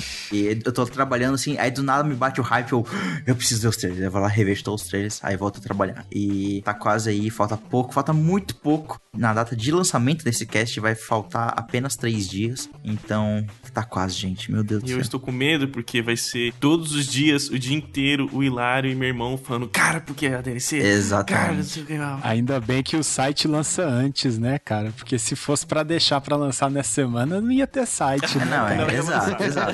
Não, eu já tô fazendo tudo antes, porque, cara, é, e até uh, fica uma informação que eu peguei férias no trabalho, 40 dias de férias, pra jogar Horizon, Destiny e Elden Ring. Tipo, os três vão sair na mesma semana. Caralho, 40 Então, eu peguei dias, 40 dias de mano. férias pra jogar. E vai ser maravilhoso. Então você tem a missão de platinar. Com toda certeza eu vou platinar. E aproveitando, então, o adendo, Hilário, já fala um pouquinho aí do Elden Ring. Então, e aí aproveitando da, da trindade de jogos do meu coração desse ano, a gente ainda tem Elden Ring, que também é aí da From Software, do Miyazaki, que tá lançando aí nesse jogo novo. Com a participação do Martin, do Game of Thrones. Então, é um jogo que ele, com tudo que já foi mostrado dele, de trailer, de hands-on que al- alguns sites já tiveram, quanto mais eu vejo, mais empolgado eu fico. E eu acho que ele vai ser uma nova, uma nova cara, um avanço, realmente, uma evolução da forma Souls. E assim, eu já vi gente em preview que saiu do jogo falando que ele é o masterpiece de um jogo de mundo aberto, assim. Que ele é, ele é a obra-prima de um jogo de mundo aberto. Caralho. E dá de ver que ele tá se inspirando um pouco ali no Zelda, na forma como o mundo tá construído, na forma como você explora o mundo. Não é aquele jogo que tem um monte de coisa marcada no mapa, você vai explorando e descobrindo as coisas. Então eu tô realmente muito empolgado. E tudo isso com aquele gostinho de Souls, aquele gostinho amargo de, de morte, mas ao mesmo tempo muito gostoso também. Temperado pelo cara do Game of Thrones ainda por cima, né? Exatamente. Exato. não. Né? Cara, tudo que eu tô vendo de Elden Ring, assim, eu tô ficando cada vez mais empolgado. E eu também vi poucas coisas pra justamente me resguardar aí Uhum. da experiência crua do, do jogo, sem saber nada antes, e eu tô explodindo. E tudo isso sai na mesma semana, os três jogos. Sim, e cara, assim, ó, eu particularmente não sou fã da franquia Souls, assim, né? Já tentei jogar Dark Souls 1, já tentei jogar Dark Souls 2, já tentei jogar Dark Souls 3. Não consegui continuar, não é uma parada que me agradou muito, assim. é- Tenta de novo. Não, eu já tentei. O meu irmão é ultra viciado. O, o Golden, né, que participou ali do, do cast do Destiny, muito viciado em Dark Souls. O Hilário é muito viciado. né? Eu lembro que teve uma época da faculdade que o Hilário foi lá em casa pra jogar Dark Souls 3, porque a gente tinha. Enfim, são muito viciados. Eu já tentei, não foi uma parada que me agradou. Porém, o Elden Ring, cara, ele está num hype tão grande que eu estou com vontade de tentar mais uma vez. E eu acho que esse talvez vai conseguir me, me cativar. Toda essa parada do mundo aberto, toda essa parada do Martin, né? Tá também ali ajudando no enredo do jogo. Todo esse marketing e as reviews que estão saindo, né? Review não, né? A galera analisando trailer, falando e tudo mais. Uhum. As críticas especializadas reza a lenda que os jornalistas estão quase saindo no tapa pra pegar o jogo pra analisar. é, pois então. Eu posso entrar no tapa com eles então? eu quero jogar. E é uma parada no qual está me motivando e eu estou com vontade de jogar. Vou dar mais uma chance pra série Souls pra ver se eu consigo. Mas eu tenho quase certeza que essa eu vou começar a jogar e vai ser uma parada que vai me cativar. Como o Bittencourt falou, assim, cara, eu sou muito fã de Souls, eu joguei todos eles, e o Demon Souls eu só fui jogar no, no Play 5, e aí eu acho que vai ser uma evolução tão grande de tudo, e é até naquele primeiro preview de gameplay que a gente teve, de você explorando o mapa de boas, e do nada vem um puta dragão voando, e começa uma boss fight estilo Souls no meio do mapa, assim, cara, esse tipo de detalhe vai ser tão legal, é, justamente porque porque é a maestria da From Software em criar esse mundo, em criar essas lutas, em criar esses momentos, mas agora em um mundo aberto em que você também vai poder criar esses momentos por si só, explorando na medida que você quer e, cara, vai ser sensacional. Eu também não sou muito fã de Souls, assim, eu, eu zerei o Dark Souls 2, mas eu não joguei o 1, joguei só um pouco do 3, e eu joguei também, mas ainda não zerei o Bloodborne, que de todos os Souls foi o que eu mais gostei, porque envolve horror cósmico, que eu sou apaixonado. Eu tenho que zerar Bloodborne, inclusive, porque, cara, eu só não zerei porque eu sou preguiçoso e eu morro demais. Mas enfim, agora que você falou que é um mundo aberto, que vai ser uma experiência mais diferente, acho que eu vou jogar o Elden Ring também, cara. Me interessei. Ele continua sendo tão difícil quanto, até mais, assim, em alguns momentos. Mas eu acho que como ele agora é um mundo aberto, você tem mais oportunidade para grindar, pra ir. Ah, esse lado aqui tá muito difícil. Cara, vou explorar outro lado do mapa. E aí tu vai, assim. E o cavalo tem, duplo, tem pulo duplo, o que é algo muito legal.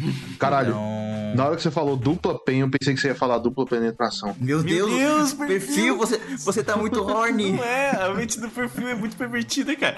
Não, cara, porque minha mente é de quinta série, saca? É. Meu Deus do céu, perfil. Mas então, agora que a gente já falou de Destiny, Horizon, Elden Ring, acabou, né? Os lançamentos do ano, né, velho? Agora é. acabou, acabou o cast. Não, e cara, e tudo isso ainda em fevereiro. Tipo, é muita coisa. É, esse ano tá realmente muito bom. Uhum. E pra fechar fevereiro, a gente vai falar sobre um jogo com um nome muito merda, mas vamos lá. Um nome polêmico. Um nome polêmico, ainda mais é, no time desse, da gravação desse cast. Mas que é o jogo Monarch, que não tem nada a ver com aquele filho da p que deixa isso bem, bem claro. Mas que é o jogo Monarch que vai sair ali também nessa semana junto com The Ring e por aí vai. E ele é um jogo que eu tô bem empolgado. Ele é um jogo muito de nicho, porque ele é um, ele é um JRPG tático. Mas o que tá me deixando bem empolgado para ele é que ele é dos mesmos criadores de Persona. Uma galera do Persona 5 saiu da Atlus depois de Persona 5 e eles se juntaram num novo estúdio e fizeram esse jogo que é o Monarch, que ele vai ser bem a pegada de Persona, de escola com adolescentes começando a, a ir pra uma parada meio metaverso, como é em Persona 5, em realidade alternativa e lutando com demônios e no final matando Deus, porque é isso que JRPG faz. então eu tô bem empolgado, eu joguei a demo, ele tem uma demo disponível no Play 5, uma demo até bem longa, de umas duas horas, e foi bem legal. Ele vai ter elementos de visual novel, em que você vai se relacionar e aumentar a sua afinidade com os personagens, e como isso reflete no combate, e é aquela parada, o estilo muito legal, todo mundo é estiloso, é, todo mundo é bonito pra caramba. Até os golpes também são bem legais. A trilha sonora é maravilhosa, como Persona 5, mas não é uma pegada jazz, é uma pegada mais rock mesmo. E eu acho que vai ser um jogo bem promissor. É bem de nicho, mas que é o meu nicho. Então eu estou bem empolgado. Ele é suspeito de falar, gente. Não acredita, não. Sou suspeito, é. exato.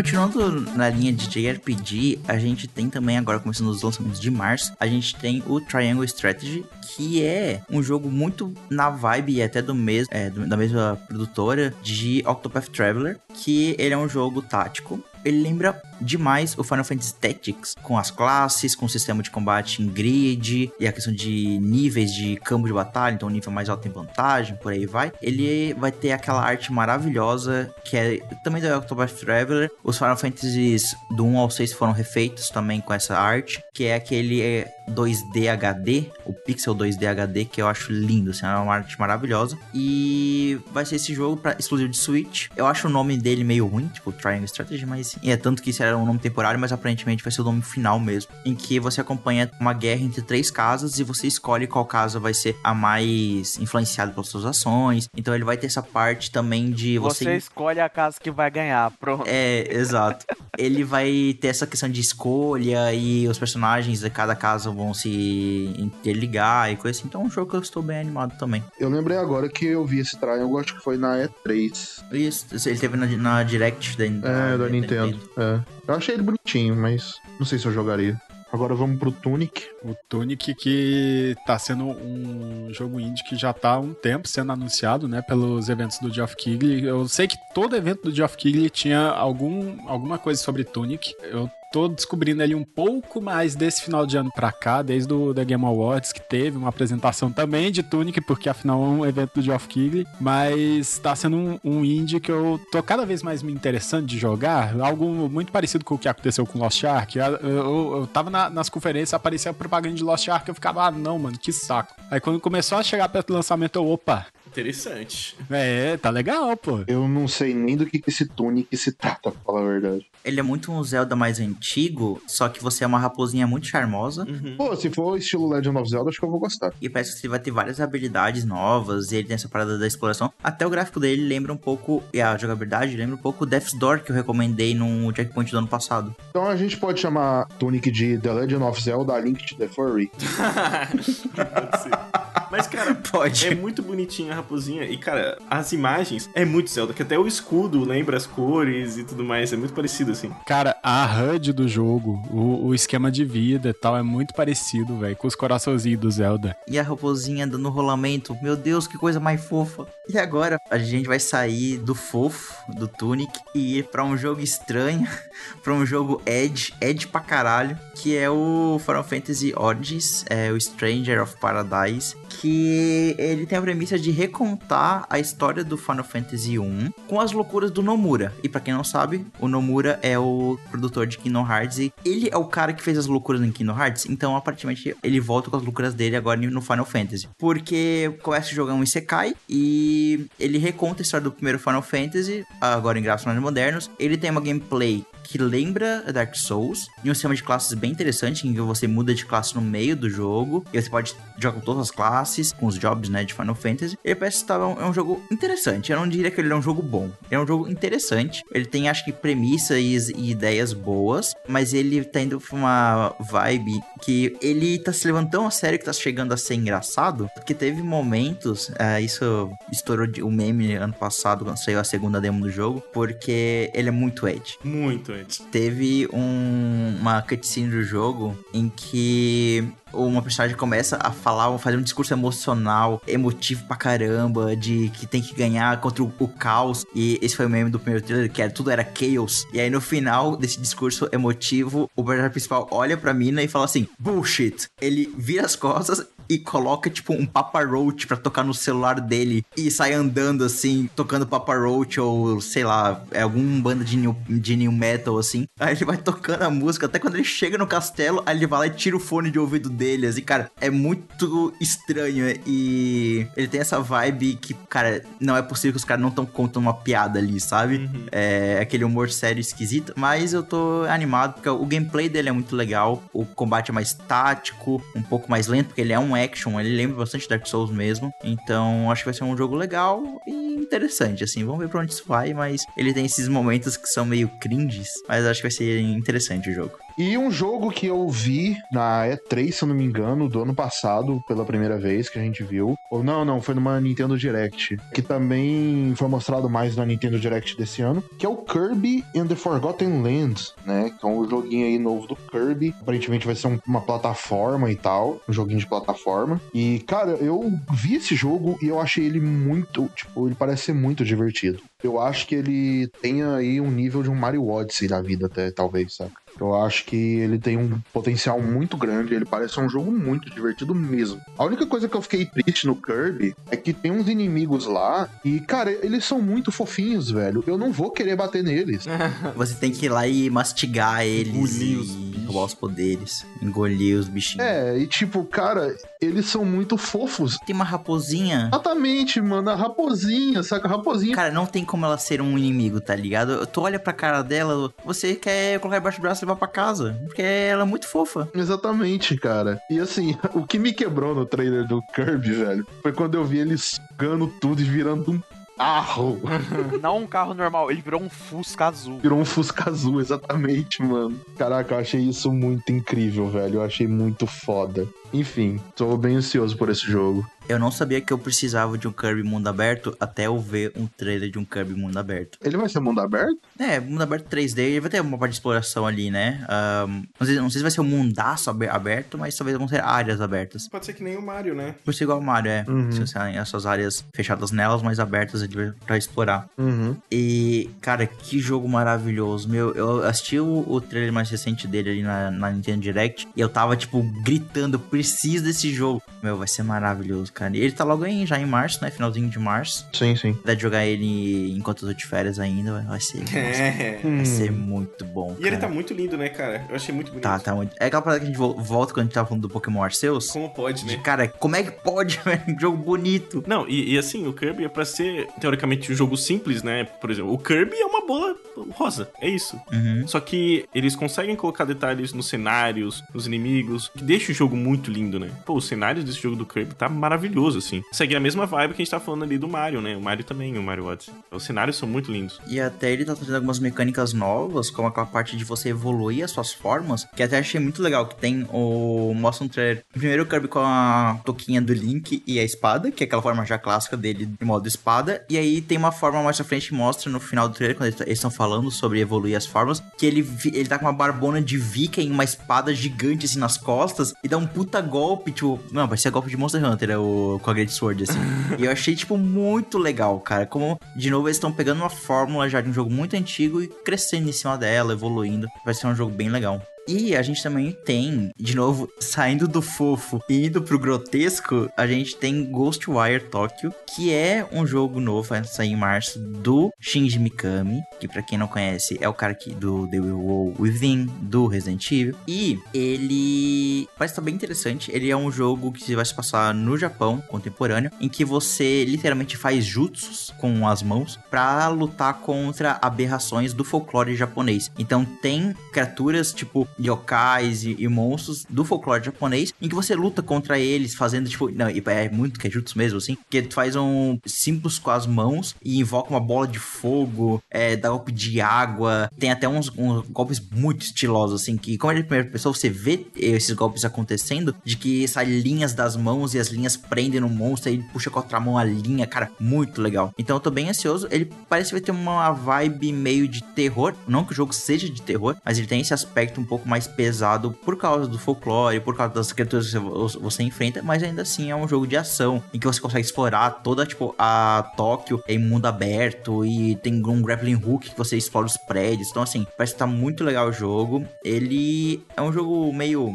difícil de entender tudo que ele vai ter, mas a gente teve recentemente um State of Play ali que mostrou mais sobre ele e ele vai ter alguns elementos multiplayer também. Você falando sobre a, a situação de não saber se é terror, se é ação ou não, segue bastante a, a, a ideia também dos outros jogos, né? The Evil Within e Resident Evil 4 é, é aquela coisa, não é algo assim que você tem que ficar toda hora preocupando com munição, você tem essa noção de que você é um. Super soldado quase, né? É, você é super poderoso, você não tem tanto que se preocupar com esse tipo de ameaça, mas você fica com dó com os outros personagens que não têm tanto poder quanto você, né? Exatamente. E até toda essa parte do folclore, cara, é tão interessante de como isso tá no jogo. E até tem algumas cenas no que ali no evento de stealth, em que você usa um arco e flecha mágico e usa talismãs da toda essa cultura japonesa. Cara, tudo isso tá tão legal de ver que eu acho que vai ser um jogo bem interessante, assim. É o Naruto pós-moderno de terror.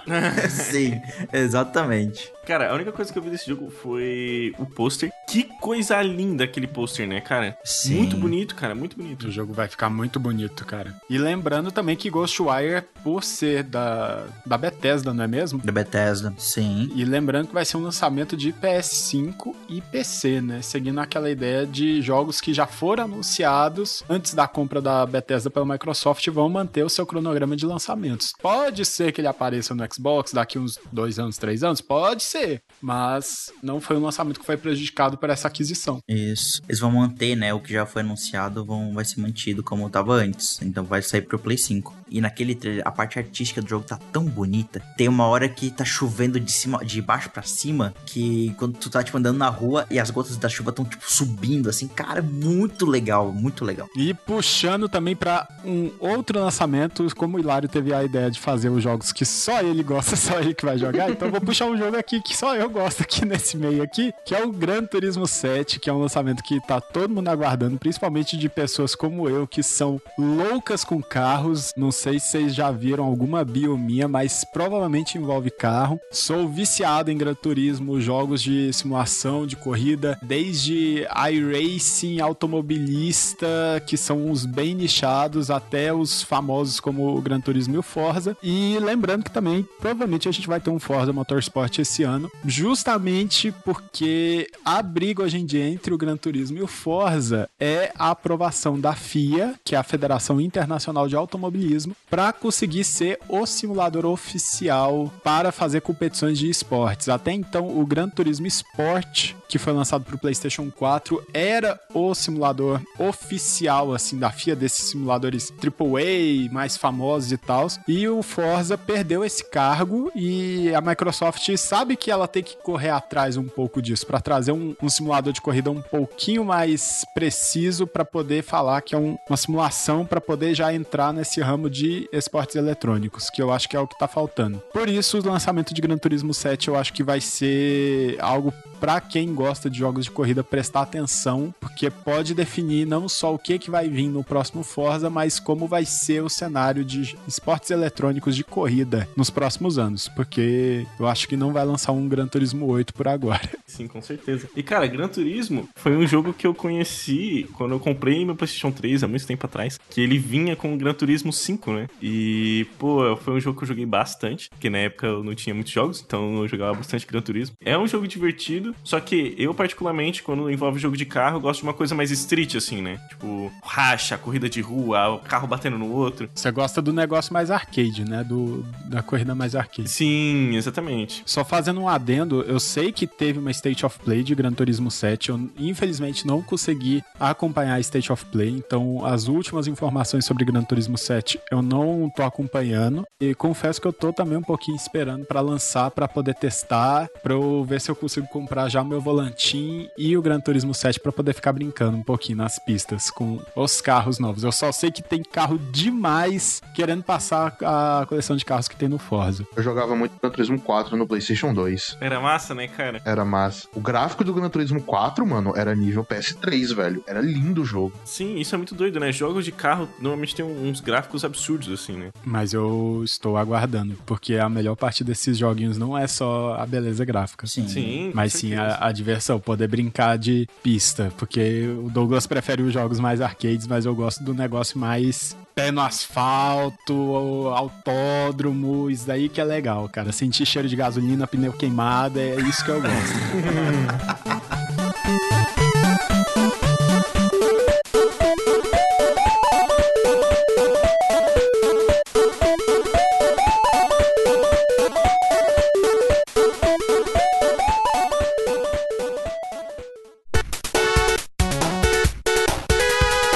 começando o mês de abril, a gente tem um lançamento que eu tô bem animado pra ele, que é o Advance Wars 1 mais 2 Reboot Camp que ele é um remake dos jogos Advance Wars lá do Game Boy Advance. Os dois jogos, eles eram jogos táticos, RPGs táticos de guerra, em que você movia suas tropas e eles lembravam bastante, lembram bastante Fire Emblem, até na forma em que o mundo é disposto e como os combates, quando você ataca uma unidade, aparece elas lado a lado, uma tirando na outra, e a gente tem até também unidades que são mais efetivas contra outras, então então, ah, você tem um tanque contra helicóptero. E aí, se você atacar, você dá mais dano, ou não, você não recebe dano de volta. São jogos que eu joguei bastante em emulador, inclusive na época, quando era menor. E agora eles sendo refeitos e lançando pro Switch, eu estou bem empolgado para eles. Eu acho que vai ser uma aquisição legal, um, vai ser um lançamento legal para pegar jogar assim de vez em quando. Um jogo calmo para acalmar o coração aí. Tem até recentemente que saiu um jogo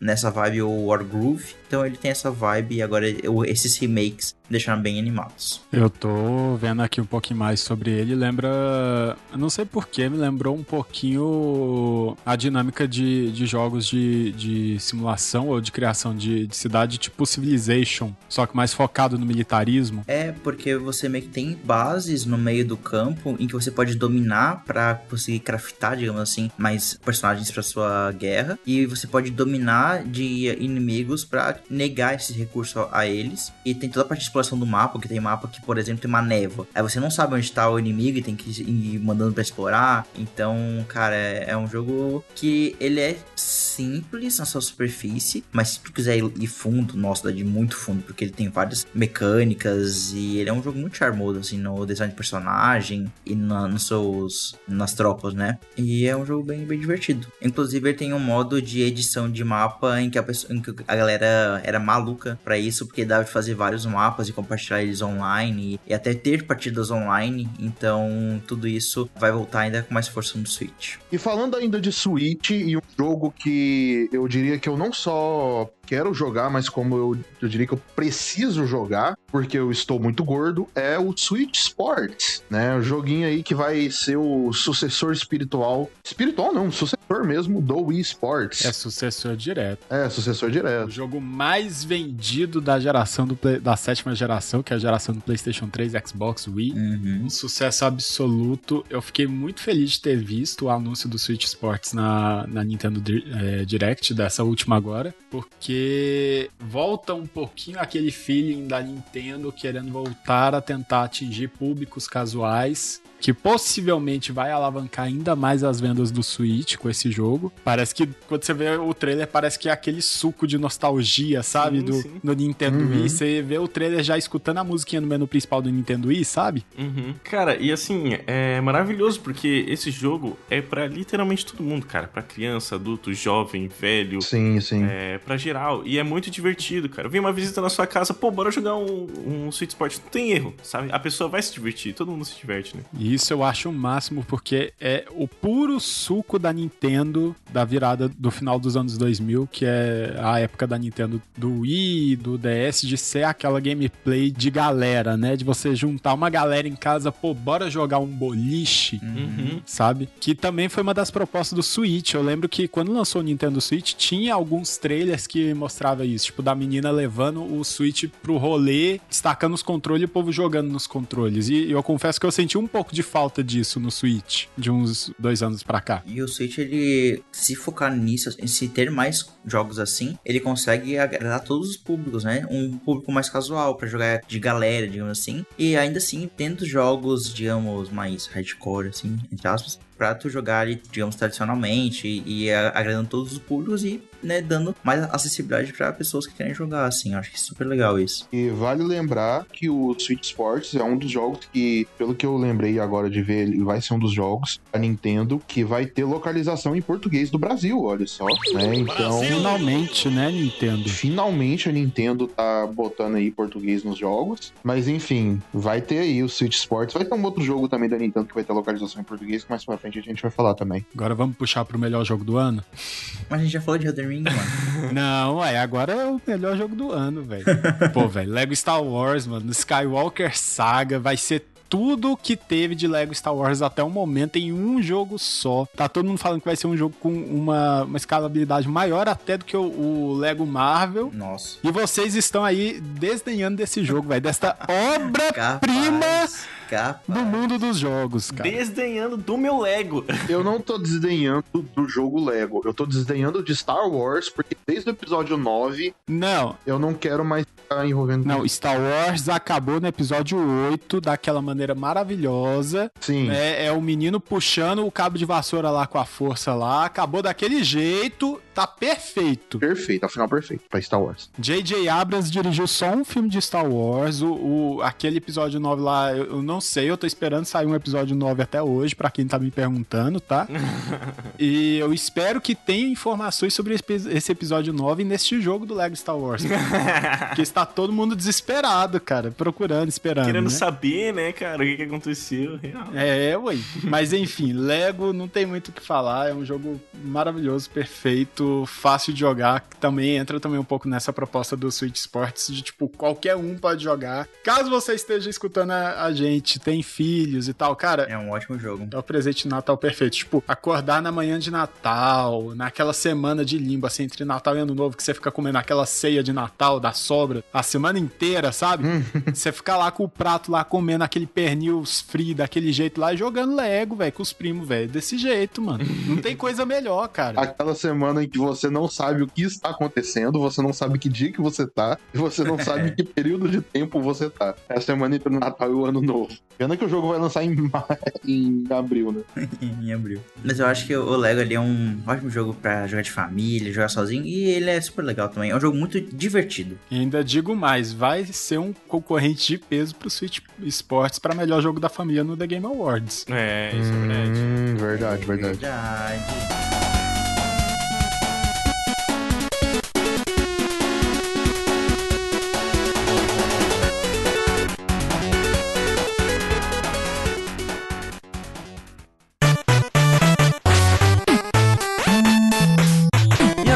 Agora em maio, o lançamento que vamos ter aí é Forspoken, um jogo que eu vi o trailer, eu fiquei extremamente encantado. Que jogo lindo. Só antes de começar, então, vou falar um pouco da história do game. Pelo que os trailers soltaram, né? Vai ser o, o Isekai aí dos jogos, né? Pra quem não sabe, Isekai é um, um gênero de anime no qual o protagonista sai do mundo normal e vai pro mundo de magia, o mundo de aventura, enfim. E é basicamente isso que acontece, né? Falou Isekai, eu já fiquei com preconceito. Não, não, não, mas é, segue outra vibe, assim. É um Isekai bom, cara. Não é Sword Art Online, não, velho. Relaxa, mano. É bom. O Hawk está se tremendo agora. Essa vai pra você, Hulk. É um Isekai que presta.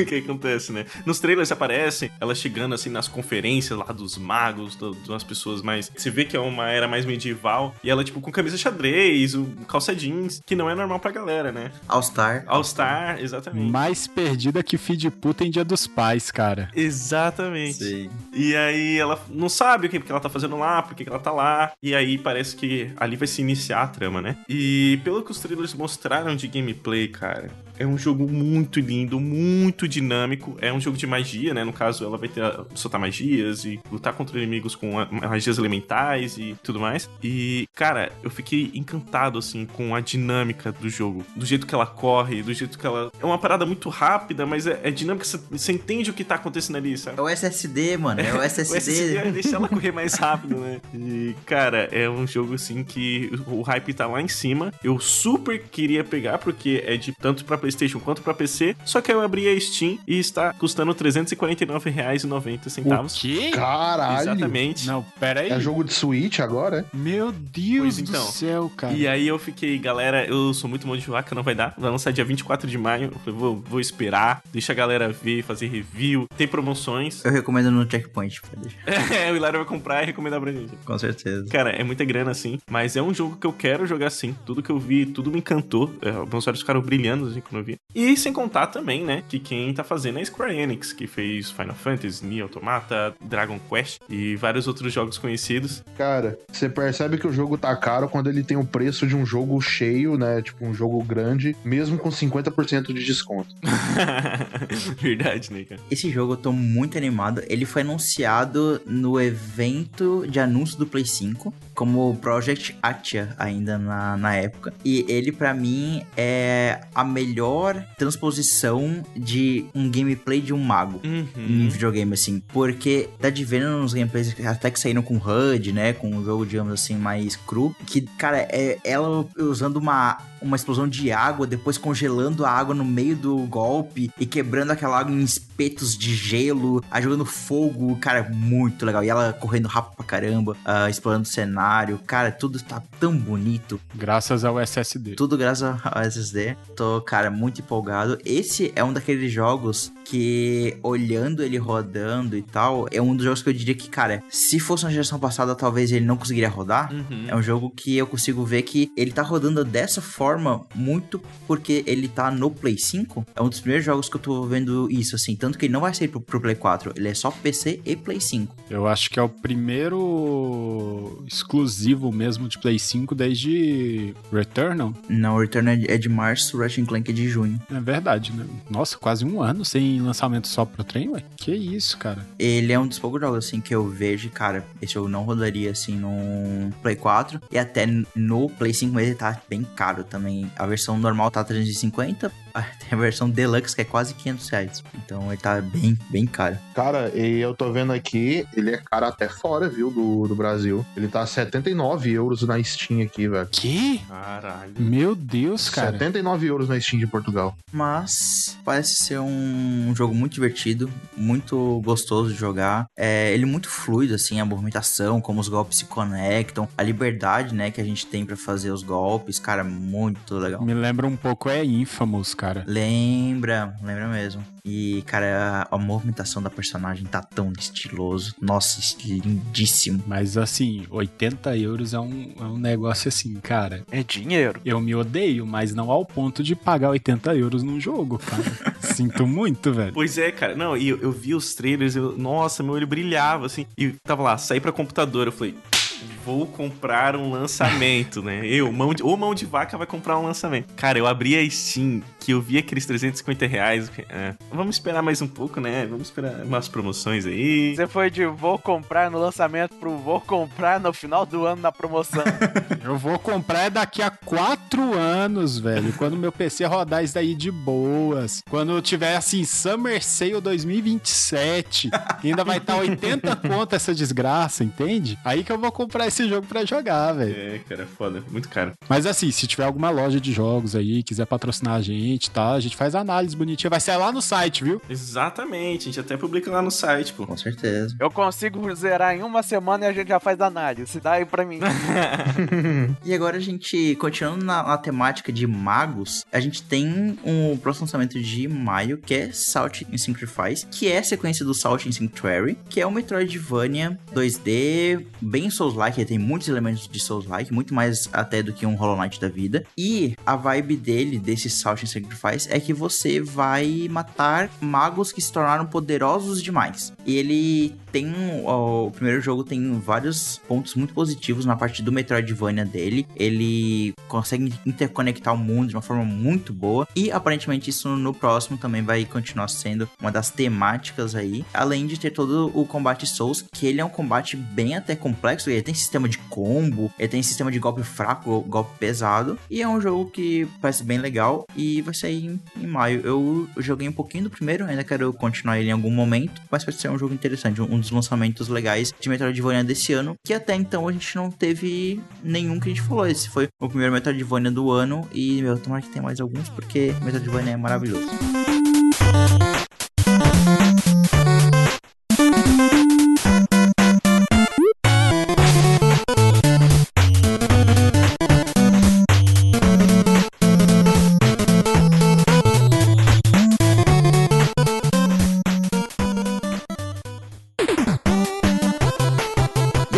Começando os lançamentos de junho, a gente tem um que me pegou um pouco de surpresa, não de uma forma tão positiva, mas talvez seja legal, que é o Fire Emblem Warriors Three Houses. Eu gostei do Three Houses normal, que é o Fire Emblem mais tradicional, de tático por turno, mas a gente vai ter agora um, um jogo Warriors, que é um Musou, pra quem não conhece, é aquele tipo de jogo como Dynasty Warriors, em que você, em três ataques, você mata dois mil inimigos, e nem é uma hipérbole, é realmente, tipo, dois mil inimigos. Então vai ter um, um jogo desse, focado no Treehouse, então com os personagens do Treehouse. Talvez ser contando a história, isso não ficou muito claro, mas eu acho que vai ser interessante. Ou pode ser uma história paralela, que nem eles fizeram no Hyrule Warriors. É verdade. Ainda mais o novo Hyrule Warriors, que teve dois, né? Um do Wii U e o do Switch, que foi com Breath of the Wild. Mas é um jogo divertido. É, o primeiro Hyrule Warriors é o prelúdio de Breath of the Wild. Exato. O jogo de Warrior desse estilo é sempre divertido. É tipo, é uma fantasia de eu vou matar todo mundo, vó, vó, vó, vó, vó, vó. Sim, e aí só aqueles golpes e combos, tipo combos mega longos e intercalando os botões, coisa assim. Então, assim, É, limpando o mapa, protegendo regiões lá do mapa pra poder avançar. E é isso. É divertido, gente. É aquele jogo pra ficar brincando de bonequinho, né, velho? Você pega o bonequinho do Zelda e, putz, é mega foda e tal, e na sua brincadeira, velho, o bicho explode o planeta, mano. Sim. e vai ser legal ver isso usando os personagens do Tree Houses, que eu gosto muito, nossa, eu gosto demais desse jogo. Eu acho que vai ser legal ver eles nesse outro contexto. E agora eu vou também comentar sobre o único jogo de futebol que eu gostei na minha vida, que a gente vai ter um novo Mario Strikers, agora no Switch, Mario Strikers Battle League, que é o jogo de futebol meio, é, meio não, bastante arcade, com poder especial, com bola de fogo, com cada jogador tendo o seu moveset. É um novo jogo do Mario Strikers pro Switch, que vai lançar em junho também. Eu joguei no Wii, joguei um pouquinho, mas gostei bastante, era bem legal como cada personagem tinha seus maneirismos e seus golpes especiais e como estava refletido com o personagem. Então eu acho que vai ser legal essa nova interação do jogo. E é aquele jogo também para poder jogar com em galera quando recebe visita. Ele vai ter partidas online também. Então talvez seja um, um jogo divertido de jogar. Pô, velho, você falou o único jogo de futebol que você gostou, já tava aqui. Pô, bomba pet, né, mano? Bomba pet Sempre, sempre atualizado, velho. Sempre atualizado. Até hoje, né? Até hoje. Até hoje, velho. Lançando aí pra PlayStation 2, velho. 100% atualizado, é ruim de aturar, bomba pet virou moda, todo mundo quer jogar. Não, e digo mais, e com a nossa equipe, ninguém bate de frente. Bomba pet é nervoso, não deixa você concorrente. Aí o cara me fala o melhor jogo de futebol já feito e não cita um bomba pet, velho. cara, se te se duvidar, tem um bomba pet com o personagem do Mario dentro, você nem sabe, cara. pois é, se brincar, aparece aí, velho, uma DLC. Com certeza. Qual que é o jogo de futebol que tem o Cristiano Ronaldo com facão? Cristiano Ronaldo com facão é, é no, no PES, velho. Só que é, é, meio que a mesma coisa, né? Bomba pet. É tudo igual. Ah, e vale lembrar que Mario Strikers também terá localização em português do Brasil. Brasil! Aí, tem. Parabéns. Cursinho de português tá valendo a pena, mano. Aí. É, olha só. e também vai ser mais ou menos nesse período aí, junho, julho, que está previsto o lançamento da expansão do Monster Hunter Rise, que a gente comentou no começo do programa. Ela deve lançar nesse período de junho, julho, talvez começo de agosto, porque tá previsto pro verão norte-americano. E o verão é entre junho e agosto, mais ou menos. Uhum. Então eu diria que talvez meio de julho pode sair. Eu vou prever mais ou menos ao redor disso. Seu aniversário, né, Rocket? É, é o meu presente de aniversário sempre. Meu aniversário também. Meu também. Que isso? Olha só, eles pensaram em vocês. Todo mundo faz aniversário em julho aqui, ué? Sim, a gente faz aniversário, tipo, uma diferença de, sei lá, três dias. É, mas só queria dizer que de nós três aqui, só dois aqui teve comemoração no Instagram do Fliperama. Foi culpa minha, Roquete, desculpa. Meu eu esqueci Deus, de postar. Eu esqueci, foi culpa minha, desculpa. Foi culpa minha. A postagem tava pronta. Vou falar, a postagem do aniversário do Hilário, a do meu e a do Roquete. Eu postei a do Hilário, postei a, a minha e esqueci de postar a do Roquete, velho. Relaxa, mano. Amanhã aparece no New York Treta aí, velho. Eu quero, como compensação, eu quero a expansão dada pelo Hilari. Mas é, o Sunbreak eu acho que vai ser legal por causa que vai trazer mais coisa pro Rise. E eu espero que vai ser uma coisa estilo que foi o Generations Ultimate pro Generations. É uma coisa que vai trazer muito conteúdo novo, vai trazer mais monstros. Já tem dois monstros já anunciados que vai ser tipo um lobo de gelo e aquele dragão lá que. Dragão Drácula. Exato. Eu tô muito esperando uma colaboração entre o Monster Hunter e o Castlevania. Eu tô esperando muito. Oh, seria da hora. Nem que seja tipo, eu tô esperando talvez um modelo de armadura estilo Simon lá e uma armadura de vampiro pro gato. Ou uma armadura de Alucard pro gato. Eu tô esperando qualquer coisa nesse nível, mas que alguma coisa de Castlevania que vai ter nesse Sunbreak, eu espero muito. E também uma coisa que vale, eu quero só dizer já de cara pra todo mundo que tá esperando Sunbreak e é a primeira vez que estão esperando uma expansão desse jeito, o monstro lá, que é o Drácula, pode estar tá sendo mais flagship. Mas é, definitivamente ele não vai ser o boss final, então se prepare para alguma coisa muito maior. Ma Magna Mal no Rise, Velcana no Iceborne. Sim. Vai ter um peixe maior. Sempre tem um peixe maior. Sempre tem. Eu lembro que no Iceborne, o flagship, o monstro principal do anúncio era a Velcana. Só que o boss final do Iceborne é um bicho muito mais foda, velho. Ah, galera, só pra explicar aí pra quem não entende, porque eu aprendi o que é flagship semana passada. É o monstro da capa. É o monstro que aparece da capa do jogo, é. E normalmente é um monstro muito maneiro. É sempre maneiro. A questão é que é o que chama atenção, mas sempre tem aquele boss. Uhum. É uma coisa do plot comum de Monster Hunter. Qual que é a razão disso? É esse monstro aqui, vamos matar ele. Mas espera aí, a gente matou ele, mas ainda tá tendo. Descobrimos que é uma coisa maior. É sempre esse o plot de Monster Hunter, gente. É sempre esse. Tem sempre um peixe maior. Cara, vai ser maravilhoso. Eu tô muito animado para as questões de talvez variantes novas, de talvez trazer monstros do Iceborne. Não fala variante nova em tempo de pandemia, não, por favor.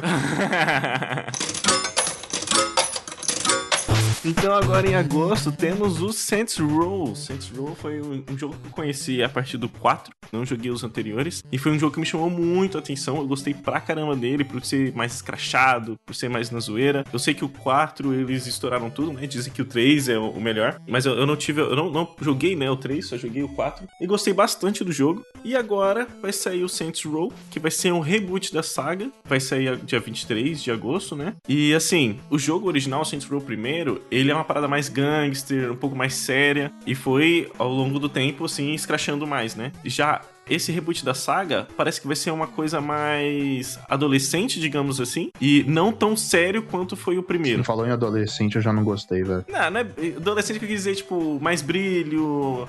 Que antes era uma parada mais seriona, assim, né? Mais ganks, um negócio mais sério. Mais sóbria, né? Isso, e agora não. É uma parada mais convidativa para novos jogadores, digamos assim. Ele parece bem interessante, me chamou a atenção. Os fãs de Saints Row não estão gostando dessa nova premissa aí que tá passando. Mas para mim, como eu já comecei no 4, que já era uma parada parada mais escrachada, mas enfim. Eu gostei e estou interessado no jogo. Ele vai sair tanto para Xbox One quanto para o Xbox Series X, PS4, PS5 e PC. E na Epic Games ele já tá em pré-venda por 126 reais. Então, bem mais acessível que o Forspoken, né? Tipo, quase metade do preço. né? E é um jogo que eu me interesso bastante, cara. Então vou esperar ele lançar, vou ver o que a galera vai dizer. E se for bom, eu acho que eu compro sim no lançamento, porque eu gostei muito do 4 e imagino que eu vou gostar desse também estão tendo muitas críticas o, o jogo por causa da, da mudança do estilo do humor, porque o Saints Row sempre foi um jogo com humor muito ácido, assim, né? Muito uhum. escrachado, quase beirando o,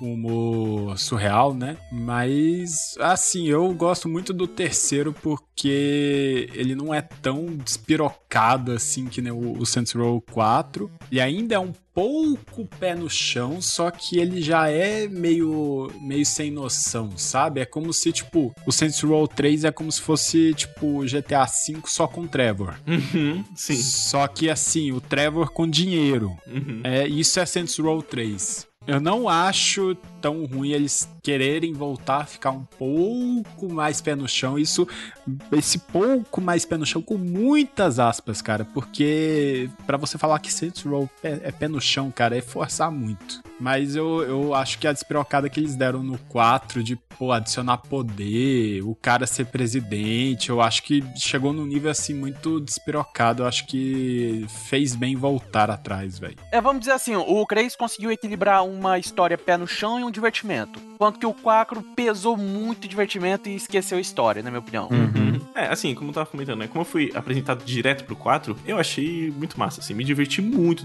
jogando o jogo. Não, é divertido. É divertido. É, não, muito, muito divertido. E aí eu tô querendo sim pegar esse reboot aí e até jogar o 3, né? Quem sabe pra ver. Ano passado eu acho que saiu o remaster, né? Do jogo com gráficos melhores e tal. Talvez, quem sabe, né, o comece no 3, depois volto pro reboot. E vamos ver, né? Mas muito interessante. Agosto promete. Inclusive tá 20 reais, cara. O original e o remaster. Meu Deus do céu, o remaster tá 75 reais. Eu já iria falar que valia a pena pegar, mas se pegar o terceiro original, eu acho que compensa. Agora o remaster tá muito caro, velho. É, esperar uma promoçãozinha, né? Sempre tem as promoções. Começando os lançamentos de setembro, a gente tem o Xenoblade 3, exclusivo do Switch. É, Xenoblade é uma série que eu sempre quis entrar nela. A gente tem dois jogos já, que estão no Switch, né? Inclusive saiu o primeiro jogo remasterizado ano passado, se eu não me engano, pro Switch. Então, agora os três jogos vão estar no Switch e o terceiro jogo aí com uma nova narrativa, com personagens novos. Vai estar bem legal. Eu gosto do sistema de combate do Xenoblade, ele lembra um pouco o Final Fantasy XII, que é meu Final Fantasy favorito. Então, vamos ver, ele vai ser só pro final do ano. Ele foi recém-anunciado, ele foi anunciado na última Nintendo Direct, que tá bem próximo aí do nossa gravação do cast. Então a gente tem poucas informações por enquanto, mas é um jogo para ficar no radar aí pro final do ano. E eu acho que é um jogo que eu vou me animar para comprar e dar uma jogada, assim, ali em setembro tiver mais parado o ano. Continuando nos jogos que só eu jogo e ninguém mais dentro do fliperama joga, tem este jogo que ele é bastante nichado, mas que eu acho que vale a pena falar, que é o Test Drive Unlimited, que tá ganhando um novo título, que é o Solar Crown, que tá chegando também em setembro. E para quem não conhece, Test Drive, ele fez um certo sucesso nesse nicho de quem gosta de um jogo com uma pegada um pouco mais de simulação. Na época dos Need for Speed, quando pós Need for Speed Carbon, quando a franquia Need for Speed estava começando a decair, Test Drive teve um título lançado nessa época, lá para meados de 2010, 2012, que fez bastante sucesso justamente por dar essa proposta de ser um jogo de corrida de mundo aberto que nem o Need for Speed, mas com uma pegada bastante de simulação. Algo que o que a gente vê hoje em dia como um Forza Horizon. Ele é praticamente o avô espiritual do Forza Horizon. E chamou muita atenção, principalmente na, na nesse nicho de jogos mais de simulação, de ter anunciado um novo test drive justamente por isso, porque tem muita gente que tá falando que vai ser o jogo que vai botar Forza Horizon pra mamar. Ah, será? Louco. Achei polêmico, achei polêmico. Achei uma afirmação muito assim. Não sei se é arrogante. Forte, poderosa. Ousada. É, ousada. Porque a última vez que eu ouvi uma afirmação forte assim foi quando, na época de Guerra Infinita, os irmãos russos disseram que queriam fazer o novo Darth Vader com o Thanos. E aí todo mundo ficou, calma, vocês baixam a bolinha aí. Mas eles conseguiram, pelo menos. assim, eu acho que não supera o Forza Horizon 5, até porque boa parte da popularidade do Horizon hoje em dia se deve ao Game Pass. Mas para quem gosta muito de Forza Horizon, eu acho que é, uma, é um título para você prestar atenção, porque eu acho que você vai se divertir também. Só que eu acho que a vibe que o Horizon tem, eu acho que o Test Drive não dá conta de puxar, não. Eu acho engraçado esse título Solar Crown, porque parece muito título de RPG da época do Super Nintendo, sabe? Sim, muito, bastante. muito mesmo. Então, agora, o nosso última indicação com data, né? O resto é tudo sem data definida. Uh, indicação não, né? Nossa última expectativa para o ano de 2022 é o famoso, famigerado e super bem falado Starfield, que vai lançar ali no meio de novembro, mais ou menos. O Starfield, para quem não conhece, vai ser o, o, novo jogo desenvolvido pela Bethesda, que foi a mesma criadora de Skyrim, também tem outros jogos como Fallout, que são jogos gigantescos e muito bons. O Starfield vai ser um jogo de RPG espacial de mundo aberto. Então, a Bethesda, como eu acabei de falar, fez Skyrim, Fallout, tem muita proficiência nisso e os jogos são fenomenais. Então, Starfield vai ser muito difícil decepcionar, né? E aí, explicando um pouco da história ali, pelo menos o, o, que eu cheguei a ver em trailers e em alguns outros lugares, que o jogo vai se passar no ano de 2330. Há 20 anos atrás, em 2310, teve uma guerra entre duas facções, e essas facções estão há 50 anos-luz do sistema solar, né? O jogo vai se passar mais ou menos nesse lugar. E aí, depois dessa guerra, atualmente, eles estão em paz. Mas é aquela paz daquele esquema, né? Se qualquer fagulhazinha ali no meio gera um fogo gigantesco, né? Qualquer movimento de tropa na fronteira pode gerar um problema sério, né? É, tipo uma coisa assim, né? Estamos em paz, entre aspas, né?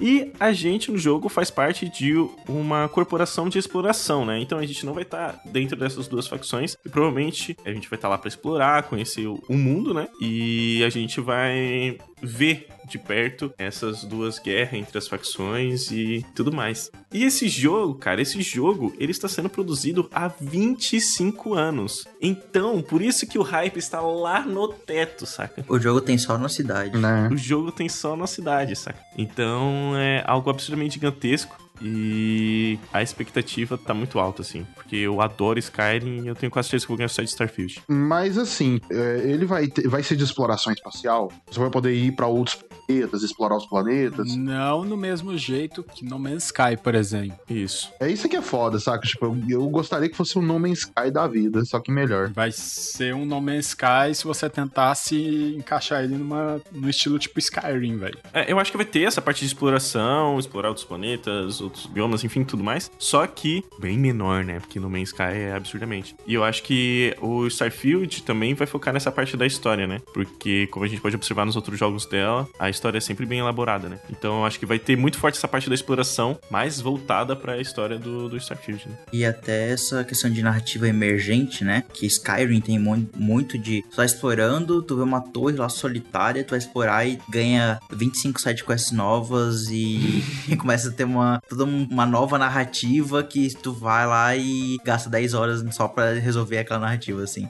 Sim. Então, ele tem muito essa questão, né? A, a Bethesda fez muito isso com o The Elder Scrolls e vamos ver como isso vai sair né, em um jogo espacial, né? De universo aberto. É, verdade. Ah, eu queria que fosse um universo aberto, cara, porque eu gosto muito de No Man's Sky e eu sempre falo que No Man's Sky tem a melhor história de redenção dos videogames, sabe? Sim. Uhum. Porque é um jogo que lançou todo cagado, todo zoado, e hoje em dia é o melhor jogo de exploração espacial que existe. Eu acho que é uma comparação falaciosa querer comparar Starfield com No Man's Sky. Eu acho que vão ser jogos completamente diferentes. Não, se ele for um estilo realmente diferente, não for a mesma pegada, tudo bem, saca? Eu acho que vai ser um RPGzão que você pode viajar pra outros planetas. Eu acho algo mais como um, um Destiny, Hum, entendi, um entendi. Ratchet Clank. Eu acho que vai ser mais um Mass Effect, talvez. Pode ser também. Hum, entendi, entendi. Apesar de que eu estou zero hype pra esse jogo.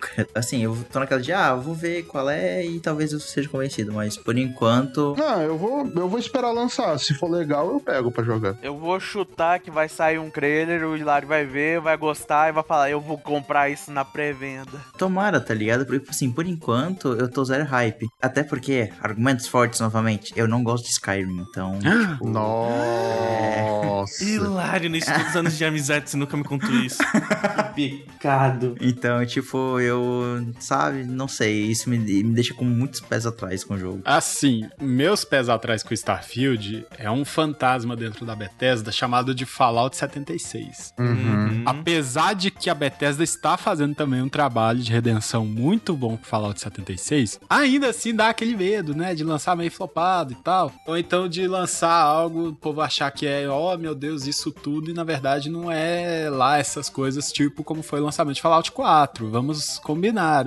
A Bethesda recentemente não está tendo lançamentos muito bons. Mas agora a Bethesda tá sob a asa da Microsoft, né? É, tem isso também. Mas, por exemplo, nesses últimos 10 anos, os lançamentos dos estúdios debaixo da asa da Bethesda foram muito melhores do que o- os, os lançamentos próprios da Bethesda, por A exemplo. Arcane, né, mano? A Arcane vem, vem feito um trabalho maravilhoso. Não, a Arkane nesses últimos 10 anos veio com dois pés no peito, cara. Arcane, tipo a série do LoL? Não, Arcane com K, é, é Arkane de Dishonored. Ah, tá. Dishonored, Deathloop, por aí vai. E o último comentário sobre Starfield, vale lembrar que é a segunda IP original da Bethesda também, né? Uhum. Porque Fallout foi comprado, não é exatamente uma IP da Bethesda em si, né? Sim, sim, sim. E um- uma outra curiosidade é a data de lançamento do Starfield, que vai ser 11 de novembro de 2022. Uhum. Pra quem não sabe, o Skyrim foi lançado em 11 do 11 do 11. Uhum. Exatamente 11 anos depois. É pra você ter noção, tanto que a, a Bethesda é, é ágil. Mestra em desenvolvimentos ágeis ágeis. É, assim, cara, eu não me importo. Se o jogo for muito bom e muito bem feito, assim como Skyrim foi pra mim, né? Porque eu descobri que o Dário não gosta. Não, não tô dizendo que isso era um jogo ruim. Ele só, eu só não gosto dele, entendeu? Sim, sim. E, cara, tudo bem, assim. Eu, eu, eu tô com bastante hype porque eu gosto muito da, da Bethesda, então espero que supra as expectativas. Mas, o, o Douglas, eu não entendi você ter ficado tão surpreso assim com o Hilário, velho. O cara que falou que não gosta de Bomba Pet, falar que não gosta de É, Skyrim. pois é. Pois é, né, cara? Também não gosto de GTA, também não gosto de The Witcher. Sim, cara. O Hilário. Nossa, cara. não gosta de GTA, cara. Não, não só GTA, eu não gosto de, eu não gosto de nenhum jogo da Rockstar. Não, aí, aí a gente vai ter um problema. Aí. É, mano, você falar que não gosta de Bunny, velho. Não fala, não fala mal de Bunny na minha frente, velho. Mas não, de- é, apenas colocando os panos quentes, eu não tô dizendo que são jogos ruins. Muito pelo contrário, são jogos muito bons, mas eu não gosto. Não, pô, bora, bora jogar um GTAzinho online lá, velho. Bora pegar umas muamba lá. Mas muamba. Eu, eu te empresto o tanque, mano.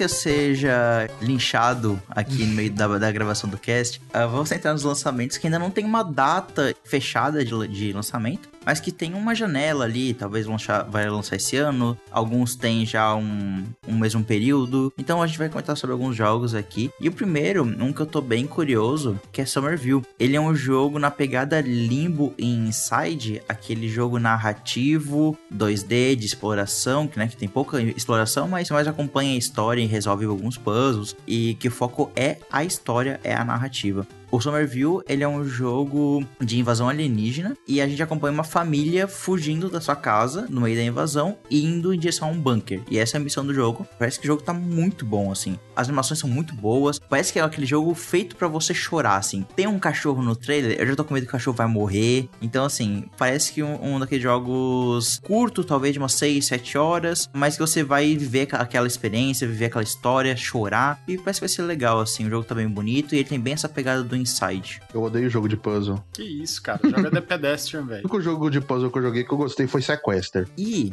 falando em jogos diferentes, a gente ago- agora vai comentar um sobre que eu- a premissa me pegou já muito de cara desde o começo. Eu gostaria de falar de Stray, que é um jogo que você controla um gato. E essa é a parte interessante porque não é um gato, mas tipo é só o design. Não, ele é realmente um gato. E é muito bonitinho porque ele tem meio que uma mochilinha meio high-tech, assim, que eu- ele é um jogo que se passa no, no futuro. Então tem vários robôs já na rua, coisa, é uma parada meio cyberpunk. E a sua missão é, como um gato, voltar pra sua família, pra sua casa. E você vai explorando as ruas, aí tu vai andando nos prédios, escalando, vai resolvendo alguns puzzles. Tem até um pouco de combate, pelo que foi mostrado. Mas o combate é bem simples, é mais da mochilinha dele sai uma luz que consegue dar dano. Mas é, é todos os maneirismos e toda a animação de um gatinho, cara. Isso é muito legal. E eu, como uma pessoa que ama gatos e tem dois gatos, eu estou muito feliz de poder jogar com um gato assim. E parece que tá muito. Que jogo fofo, meu Deus do céu. Ele tem uma mochila, mano. Ele tem uma mochilinha. É um gato de mochila.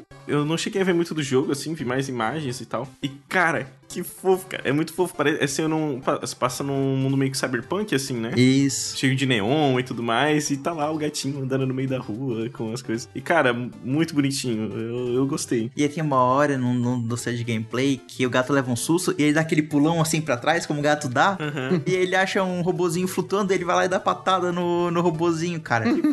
ah, que jogo maravilhoso. Esse jogo foi feito pra mim. e um outro jogo também que vai. É pra lançar esse ano, e esse é um jogo que já tá sendo dito que vai ser lançado já um, faz uns dois, três anos já, e ele sempre é adiado, é o Digimon Survive, que ele é um jogo do Digimon bem diferente, e eu gosto muito dos jogos do Digimon e do anime, adoro Digimon. E o Digimon Survive, ele vai ter uma pegada mais RPG tática, com grid, em que você vai poder evoluir seus Digimon no meio da batalha. Parece que vai ser bem legal. E uma coisa que eu tô bem interessado nele também é que além desse sistema de combate mais tático, ele também vai ter momentos de visual novel, em que você vai conhecer os personagens, vai ter linhas de diálogo, rotas narrativas, e além disso também tem Digimon novo pro jogo e uns Digimon muito legal. Então acho que parece que vai ter um jogo bem completo, bem diferente e evoluindo em cima da fórmula do Digimon Cyber Sleuth, que é o último jogo de Digimon que saiu ali pros PCs. É o Hacker's Memory, né? Isso, o Cyber Sleuth e o Hacker's Memory. Um dos jogos que também foi apresentado na Direct mais recente, pelo menos foi mostrado mais detalhes, foi o Splatoon 3, que a primeira vez que a gente viu ele foi em uma outra Direct, que mostrava um ambiente mais seco, só que agora nessa Direct mostrou um combate um pouco diferenciado, parece que vai ser um pouco PVE o jogo, contra salmões, pelo que parece. E uma coisa engraçada que, pelo que eu notei, é que o jogo tá um- tem uma pegada, acho que apocalíptico, sabe? O 1 e o 2 era, já tinha uma sociedade já estabelecida, já sabe que o jogo já é um pouco depois da humanidade, que a humanidade foi extinta e o, o povo Lula assumiu. O povo Lula. É, o povo Lula mesmo. Mas é, então, pro ponto que ele já tava na sociedade, o 3 já parece que tá meio apocalíptico, que já tá com essa ameaça dos salmões. Então, eu tô curioso pra ver como é que eles vão avançar nessa história. Sim, e até a- as roupas ali, né? Quando a gente vê, tem uma vibe diferente dos outros, né? Dos outros jogos. Exato, o Zocro era, é tipo, é funk pop, sabe? Colorido. Até as músicas rap lá que tinha a Pearl e a Mulher Polvo. Você vê pelo estilo delas que é um visual mais punk pop, essas coisas. Agora no Cray você vê lá, é realmente uma coisa destruída. Então eu tô curioso. E seguindo aqui nos lançamentos sem data, mas que a gente tem certeza, ou pelo menos espera, que vai sair em 2022, temos a Plague Tale Requiem, que foi a continuação do grande sucesso de A Plague Tale Innocence. Meu Deus, velho, os nomes desses jogos é, é muito difícil de falar, velho. Mas a Plague Tale foi uma. Assim como Horizon, assim como outros que eu citei nesse cast também, foi uma, uma surpresa positiva de franquia nova dentro da, do finalzinho, né? Da última geração, 2019, tava naquele finalzinho, já tava no hype da nova geração. E basicamente a Plague Tale é um jogo que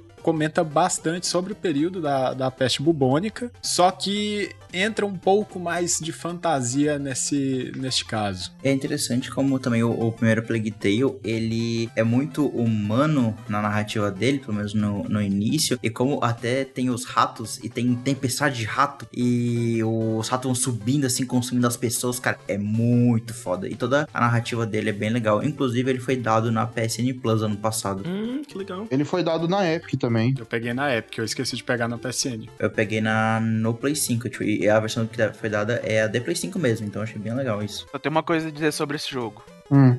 Ratatouille. é Ratatouille Simulator, mano. E o, uma coisa que eu lembro desse Plague Tales, do anúncio do Wrecken, é que o anúncio bugou no. Foi na E3, o anúncio tava travando. É verdade. Sério, não lembro disso não, velho. O trailer ficou bugado e depois eles retocaram o trailer. Aí, tipo, ele tocou do começo e foi. Agora passando para um outro jogo que foi anunciado aí pela Ubisoft na E3, Avatar Frontiers of Pandora. E eu, né, a gente assim, esse jogo foi separado aqui pra gente falar. E eu quis falar dele porque eu odeio o Avatar do James Cameron. Não, não, mas você, cara, é o maior admirador de Avatar de todos os tempos. Pô. É, como assim? Se você entrar no perfil do perfil, só tem coisa de Avatar e o cara vai falar mal de Avatar, mano. Então, eu odeio Avatar do James Cameron porque roubou o nome do melhor desenho da história. a lenda de Korra não pôde ter Avatar no título por causa desse filho da puta do James Cameron, velho. o cara putaço. Por que? O cara patenteou, velho, o nome, velho? Exatamente, ele patenteou o nome Avatar. Por isso que a lenda de Korra não se chama Avatar, a lenda de Korra. Esse jogo eu acho ele interessante, mas eu tô com uns pés atrás por ser da Ubisoft. Ele tem muito cara que vai ser mais um Ubisoft The Game, mas como o mundo de Avatar é muito interessante, eu acho que tem potencial. Agora só vai depender de como a Ubisoft vai trabalhar esse potencial. Porque se for aquela fórmula que já tá bem cansada de torres que liberam mapa, aí um monte de ponto é no mapa brilhoso para tu ir lá investigar. Cara, tipo, dá de fazer, a gente já tem exemplos de jogos de mundo aberto tão mais interessantes e a fórmula de Avatar é muito boa para tu conseguir ter um mundo de mundo aberto legal assim para explorar. Eu acho que vai ser o projeto da Ubisoft mais audacioso dos últimos anos. Tomara. Porque a Ubisoft não tem muito a perder, cara, se esse projeto sair errado. É se sair errado, vai ser só mais um flop que vai esquecer daqui a quatro anos. Que nem foi o, o Aliens Colonial Marines, por exemplo. Uhum. Que, tipo, putz, os caras ficou lá no hype, não sei o que foi uma merda. Tá, ué, esquece. É. Eu acho que por causa disso a Ubisoft pode se permitir mais em testar novas coisas, ainda mais esse ano, porque, pô, esse ano a gente começou com a Nintendo testando novas coisas. Por que, que a Ubisoft não poderia testar novas coisas? Exatamente, exatamente. Até porque tem jogos da própria Ubi que ela mesma faz piada com o, o Ubisoft, Ubisoft The Game. The né? Game. Aham. Uhum. No Far Cry 5, por exemplo, tem um- uma menção lá, um- uma piada falando sobre a Zubi Tower do jogo. Uhum. Cara, mas o jogo do Avatar, ele tá com um gráfico lindíssimo. Lindíssimo. E se for que nem o filme do James Cameron, O cara puta vai ser assim: gráfico lindíssimo, efeitos incríveis, mas o roteiro vai ser capenga. Diferente do desenho Avatar, que tem gráficos lindíssimos, animação foda e um roteiro muito bom. E ó, brabo, farpas. E assim, o roteiro de Avatar, desenho, é tipo assim, temporada 1, bom. Temporada 2, melhor. Temporada 3 é obra-prima. Só queria dizer isso. O cara putaço. O cara mandou o Fuck the Oscars 2.0 aí, mano. Aham, que isso, aham. cara. Né? Agora, uma das coisas que ainda tá cheia de mistério. Só teve um trailer até agora. Eu tô animado pra caralho. Ao Bayonetta 3. Pelo amor de Deus, não tem data ainda. Eu quero muito mais saber sobre isso. Eu joguei o 1, eu joguei o 2. Literalmente, eu comprei o Wii U, eu joguei o 2. Eu comprei o 2, veio o 1 junto. Eu joguei o 1 primeiro antes de jogar o 2. Eu joguei o 2, eu amei os dois. Eu joguei em live o 1 de novo. Gost... Ainda gosto do jogo, pelo amor de Deus. Eu quero saber mais. Eu adorei o novo design dela, que o cabelo dela é referência a ela de cri... quando ela é criança, com os Twin Tails dela, o negócio, quando ela é cereza. Eu simplesmente adorei aquilo. Eu e é tipo, eu adorei ver no trailer que. O único trailer que eles mostraram que agora dá pra invocar os summons dela no meio da batalha lá, os monstros, os demônios. Cara, isso é muito legal. Mano, eu tô animado demais para isso. Não tem data. Parece até mentira. Um sonho de verão. Não, isso aí é Metroid Prime 4, velho. Relaxa.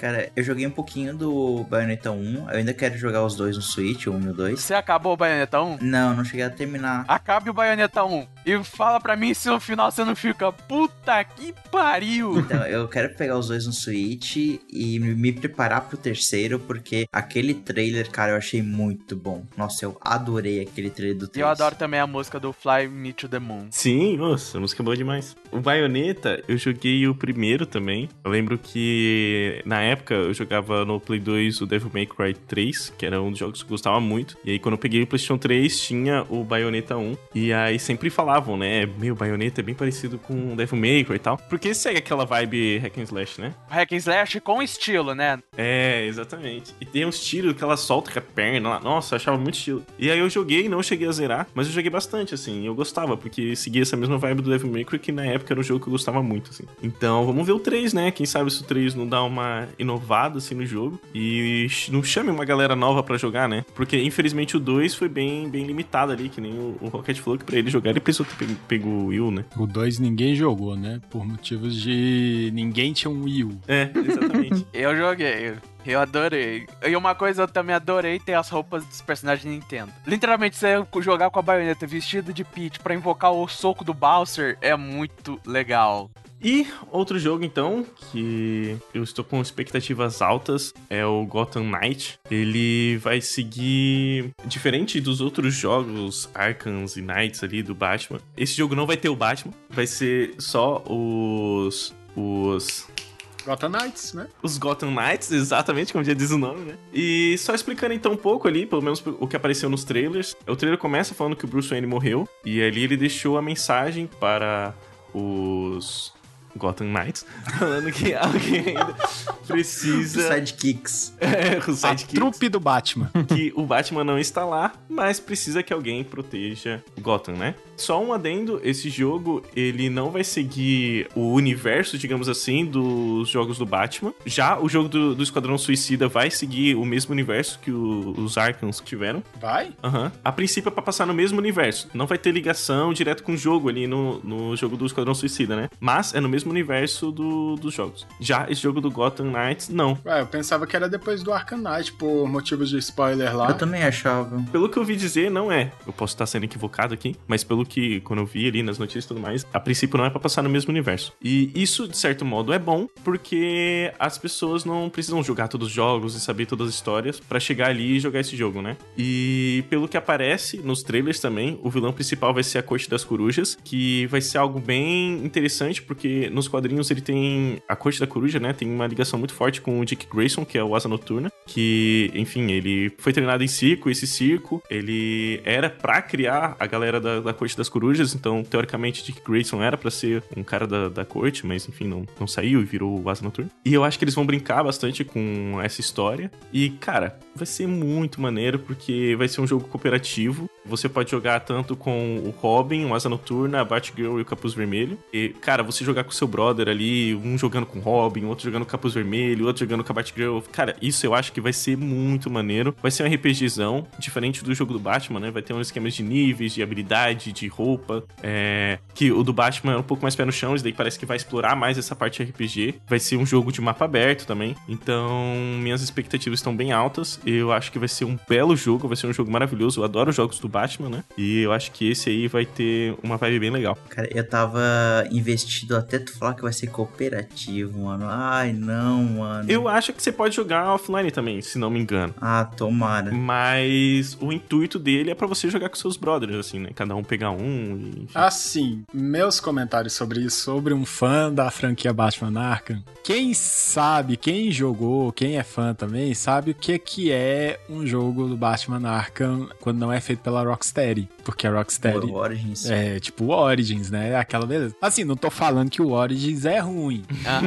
Só que assim, você querer comparar Arkham City com Arkham Origins é, é uma ofensa, velho. Não, não dá pra comparar. Até porque a Rocksteady está trabalhando no, no jogo do Esquadrão Suicida. Ela não quer mais fazer jogo do Batman. Tinha aquela ideia de fazer um jogo do Superman, que nu- nunca mais foi pra frente. Eu lembrei do Superman 64 do Nintendo 64. Ah, provavelmente foi por isso que a Warner não permitiu, né? Não sei. E a Warner quis tocar esse projeto por conta própria. Eu não tô falando que vai ser ruim, mas eu não tô com expectativa lá em cima pra esse jogo, sabe? Eu vendo os trailers aqui, parece que tá um jogo muito legal, muito divertido, bem na vibe dos Arkans, mesmo não sendo né, da mesma franquia, digamos assim. Mas ele passa um pouco da vibe do- dos Arkans, então me parece um bom jogo. Agora, eu só não espero que ele obrigue ou que o conteúdo seja travado por causa do cooperativo, porque eu não gosto de multiplayer no geral, então é um jogo que eu adoraria jogar sozinho. Então, se ele não bloquear conteúdo por causa disso, eu acho que vai ser legal. Pra mim, né, no caso. Uhum. E um jogo que eu gostaria de puxar, que é o jogo da minha infância, assim, que é o jogo que eu sempre quis que tivesse, mas nunca teve um na altura, é um jogo de RPG de Harry Potter dentro desse universo. E a gente vai ter isso, o Hogwarts Legacy, que vai ser justamente um jogo que você vai poder criar seu personagem, comparecer às aulas no mundo do Harry Potter, treinar magia e se aventurar ali dentro de Hogwarts. Então eu acho que é um jogo que tem bastante potencial. Ele vai ter um sistema ma- mais RPG, em que você vai masterizando suas magias. E parece ter uma história legal. E ele é uma prequel dos livros, etc. Então ele vai ser bem antes, no passado, assim. Tô bem animado, vai ser um jogo bem divertido. Sem falar que o jogo está lindo. Sim. Eu não sei quem tá desenvolvendo, mas eu só quero mandar um recado pra desenvolvedora desse jogo. Por favor, adicione personagens transexuais só pra dar na Road. Mas já falaram, né, que a JK não, não está mais envolvida. A Warner está afastando a JK de, de tudo relacionado ao Harry Potter por causa disso, né? Uhum. Pois é. Assim, eu acho uma benção, porque depois dela ter finalizado os livros, ela não fez nada de bom, velho. Porque a franquia do Animais Fantásticos está horrível, porque ela fica perdida naqueles roteiros lá. É uma bagunça enorme. Ficou muito bagunçado. Eu Uhum. espero de verdade que esse jogo faça sucesso, venda bem pra sinalizar que a gente quer um carinho maior nessa franquia. Uhum, não, tem muito potencial. Você quer seu próprio personagem, Sim. é, atender as aulas, aprender as, as magias. Cara, tem tanto potencial esse jogo Uhum. e vai ser super legal. Me lembrou foi os jogos de PS2. Tipo, a- o jogo do- da Ordem da Fênix, por exemplo. Uhum. Que você fica andando na escola, vai pegando aula, vai aprendendo magia. Estou ansioso pra esse jogo. Diferente de Gotham Knights.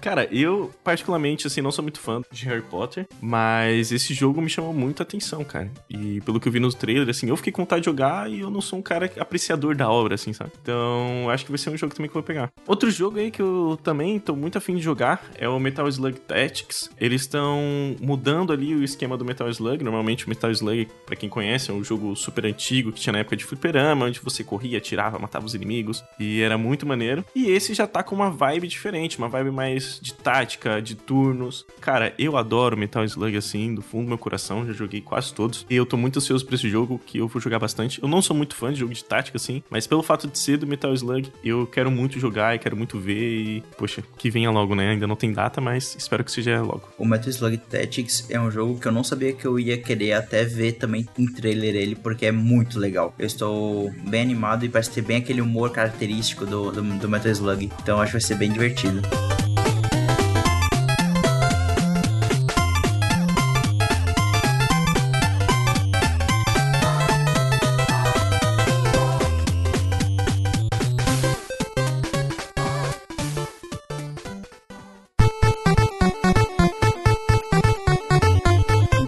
Continuando agora com os lançamentos, agora falando sobre lançamento para Xbox, que é o Redfall, que foi anunciado Gente, eu tô horrível de data. Quando é que foi anunciado o Redfall? Foi. Acho que foi na E3 ou na Summer Game Fest. Foi ano passado. É, foi na E3, eu acho. Então foi na E3. Redfall, pra quem não sabe, é um jogo de cooperação muito similar a Left 4 Dead e Back 4 Blood, mais diferente desses outros dois títulos. Em Redfall você vai combater vampiros Vampiros. Essa é a novidade do título que está chegando ao Xbox Game Pass em Day One, inclusive, né? Assim como qualquer outro lançamento de Xbox. E cara, que trailer bonito foi aquele, né? Que obra de arte aquilo. Bonito e frenético, do jeito que eu gosto em jogos assim, cara. Uhum. Eu amei aquele trailer. Aí quando eu descobri que era o jogo tipo Left 4 Dead, eu só desanimei.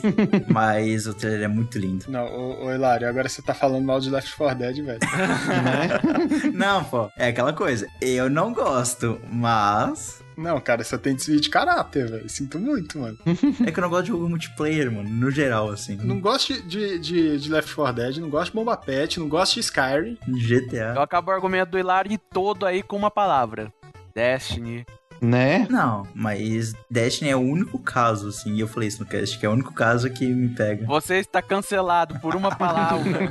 E um outro jogo que eu estou muito animado, e aí esse sim é, o, é muito o meu jogo, assim, é o Sea of Stars. Ele é da mesma galera que fez o The Messenger, aquele jogo Metroidvania que ele muda de 8 para 16 bits. Então a gente vai ter esse jogo que ele é muito inspirado em Chrono Trigger, ah, o sistema de combate, o sistema de exploração, e a história precisa tá bem legal também. Ele tem uma pixel art lindíssima, ele tá em acesso antecipado e em crowdfunding também. Então quem tá ajudando o projeto financeiramente já tem acesso a algumas demos e tem no YouTube já alguns gameplays. Tá muito bonito, o jogo parece ter um, é, uma personalidade, ele tem um carisma próprio muito grande. E a gente acompanha um personagem que ele é a representação do Sol e o outro que é da Lua. E eles têm habilidades juntos, pode fazer meio que eclipses. E cara, tá tão legal o jogo, tá muito bonito. E é um RPG de turno, é, combate por turno, bem na pegada do Chrono Trigger mesmo. E eu estou extremamente animado pra ele. Mas eu tenho só uma pergunta. O jogo não é Sea of Stars? Sea of Stars. A lua não é estrela, pô. É verdade. E aí? cancelado, pronto. Jogo cancelado. Eu tô falando isso só porque o melhor jogo que tem si no nome é Sea of Thieves, velho. Eu sabia. Inclusive, se você está procurando pra jogar uma partidinha de Sea of Thieves, por favor, entre no nosso Discord que eu fico aqui o dia inteiro chorando, suplicando pra fechar um galeão, velho. E aí, seguindo então os jogos sem datas, temos Sonic Frontier. Vai ser um novo jogo do Sonic de mapa aberto. Os gráficos estão lindos, só que é aquela vibe, né, galera? Sonic lança dois jogos ruins e um bom. Espero que esse. De mapa aberto, assim, né? Tô querendo dizer. Olha, dois até foi generoso, cara. É, pois é. Espero muito que esse seja um jogo bom. Sonic tem um espaço no meu coração, assim. Quando eu era criança, eu jogava muito Sonic. Também, depois, mais pra frente, eu joguei aquele Sonic Heroes e gostei. E tinha até jogo que era mais ou menos assim do Sonic. Eu passava pano só porque era do Sonic, sabe? E jogava um pouquinho. Sonic 2006, né? É, Sonic 2006 é maravilhoso, cara. E eu espero que esse jogo do Sonic aí, esse Sonic Frontier, seja realmente um jogo bom, né? E não só um jogo que eu vou jogar pra passar pano porque eu gosto do Sonic. Então, estou com expectativas. Dá, dá, dá, não, velho. Se precisar do pano, eu te ajudo, velho. Porque Sonic é muito melhor do que Mario, velho. E aí eu, aí eu discordo, eu discordo, mas gosto de Sonic. Essa é a minha opinião impopular, velho. Falou o irmão do Mario, né? Não, falou o Mario Verde, mano. Traitor. O cara é um criminoso. Ele tá infiltrado, mano, na família Mario. Inclusive, falando uma curiosidade aqui sobre o, o Sonic Frontiers, ele teve uma petição para ter a localização do jogo em português e por causa desse movimento a Sega atendeu os fãs e vai localizar completamente o jogo. que legal. Aí vocês ficam putos comigo de eu falar que Sonic é melhor do que Mario. Cadê que o Mario tem isso? pô? Então, cadê? Cadê? O Mario tá até hoje, velho, no cursinho de português. Eu sou bem interessado pra ele, até porque eu fico curioso de como vai funcionar a mecânica assim do Sonic em um mundo aberto, porque justamente como ele se move muito rápido, talvez fique difícil de criar pontos de interesse pra exploração por ele ser muito rápido e tu passar muito rápido nos cenários. Forza Horizon 5 faz isso com o meu Chevette, velho. Tá lá no Chevette voando a 400 km por hora e ainda funciona, pô. E eu quero muito ver como isso vai ser feito, porque tem potencial. Até no trailer eles mostraram, tipo, uma torre com meio que um, um espiral e, tipo, é claramente pro, pro Sonic ir correndo em espiral, assim, até em cima. Então, se tiver coisas assim no cenário, meu, vai ser muito legal. Fazer os loop e, e coisa assim. É só a gente tem que ver como é que vai ser a estrutura de missão e o mundo aberto em si, né? Uhum. E recentemente, né, galera, teve o filme do Sonic, né? Sim, que foi muito legal. E agora vai ter o 2. E vai ter o 2, que foi um filme bom. E é raro ter um, um filme de jogo bom, né? Com o Idris Elba fazendo Knuckles ainda, velho. E eu quero ainda ressaltar, eu adoro o Jim Carrey como Eggman, eu, o Robotnik. Eu adorei, eu adorei ele. legal. E isso é uma grande oportunidade de trazer pessoas novas pra essa nova fase do Sonic, né? Porque, querendo ou não, hoje em dia quem joga Sonic é a galera da antiga, que jogava os mais novos. Os jogos mais, mais antigos, na verdade, né? E hoje em dia, com esses filmes, com esse novo Sonic Frontier, se ele for um jogo bom, dá pra trazer uma nova leva de fãs que vai fazer o jogo crescer ainda mais, né? Então, pelo amor de Deus, que o jogo seja bom. Estou com expectativas e espero que as expectativas sejam supridas, né? Aguenta aí que eu tô botando o Sonic Generations pra baixar aqui. E, como logo a gente falou no início lá, o jogo que eu tô muito ansioso e quero muito jogar é o novo God of War, a continuação, que é o God of War Ragnarok.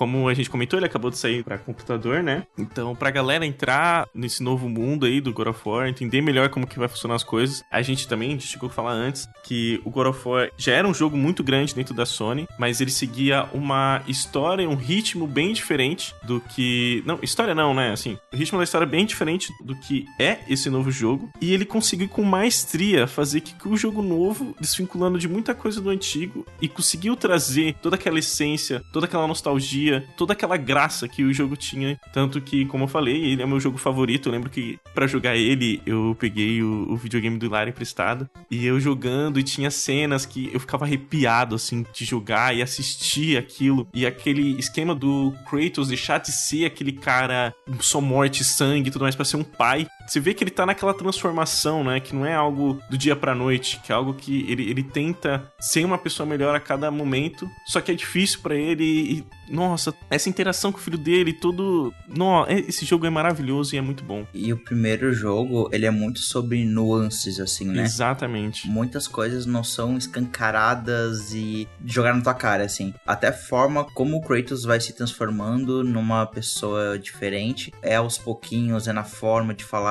Tu pega no começo do jogo como o Kratos é agressivo e ele às vezes para, dá uma respirada funda e ele continua a falar de uma forma mais calma. Tu vê que toda a narrativa ela é, ela é contada muito em detalhes, muito aos pouquinhos e tem momentos épicos pra caramba Ah, caralho. a escala de combate, a escala do, das coisas acontecendo, os momentos assim é, importantes da história são muito memoráveis. O jogo não tem um corte, velho, na montagem do, jo- do, do jogo. Ele não tem um corte. É um enorme plano de sequência. Cara, que jogo fenomenal. E assim, né? Fechou o primeiro jogo, fechou de uma forma maravilhosa e deixou partes pra continuação, né? Vai vir nesse jogo com novos vilões, com vilões que já deixou, né, no último jogo, por coisas que aconteceram. Não quero falar pra não dar spoiler, porque acabou de sair o jogo pro PC. Então eu imagino que muita gente vai jogar. É nesse daí que o Kratos morre, né, velho?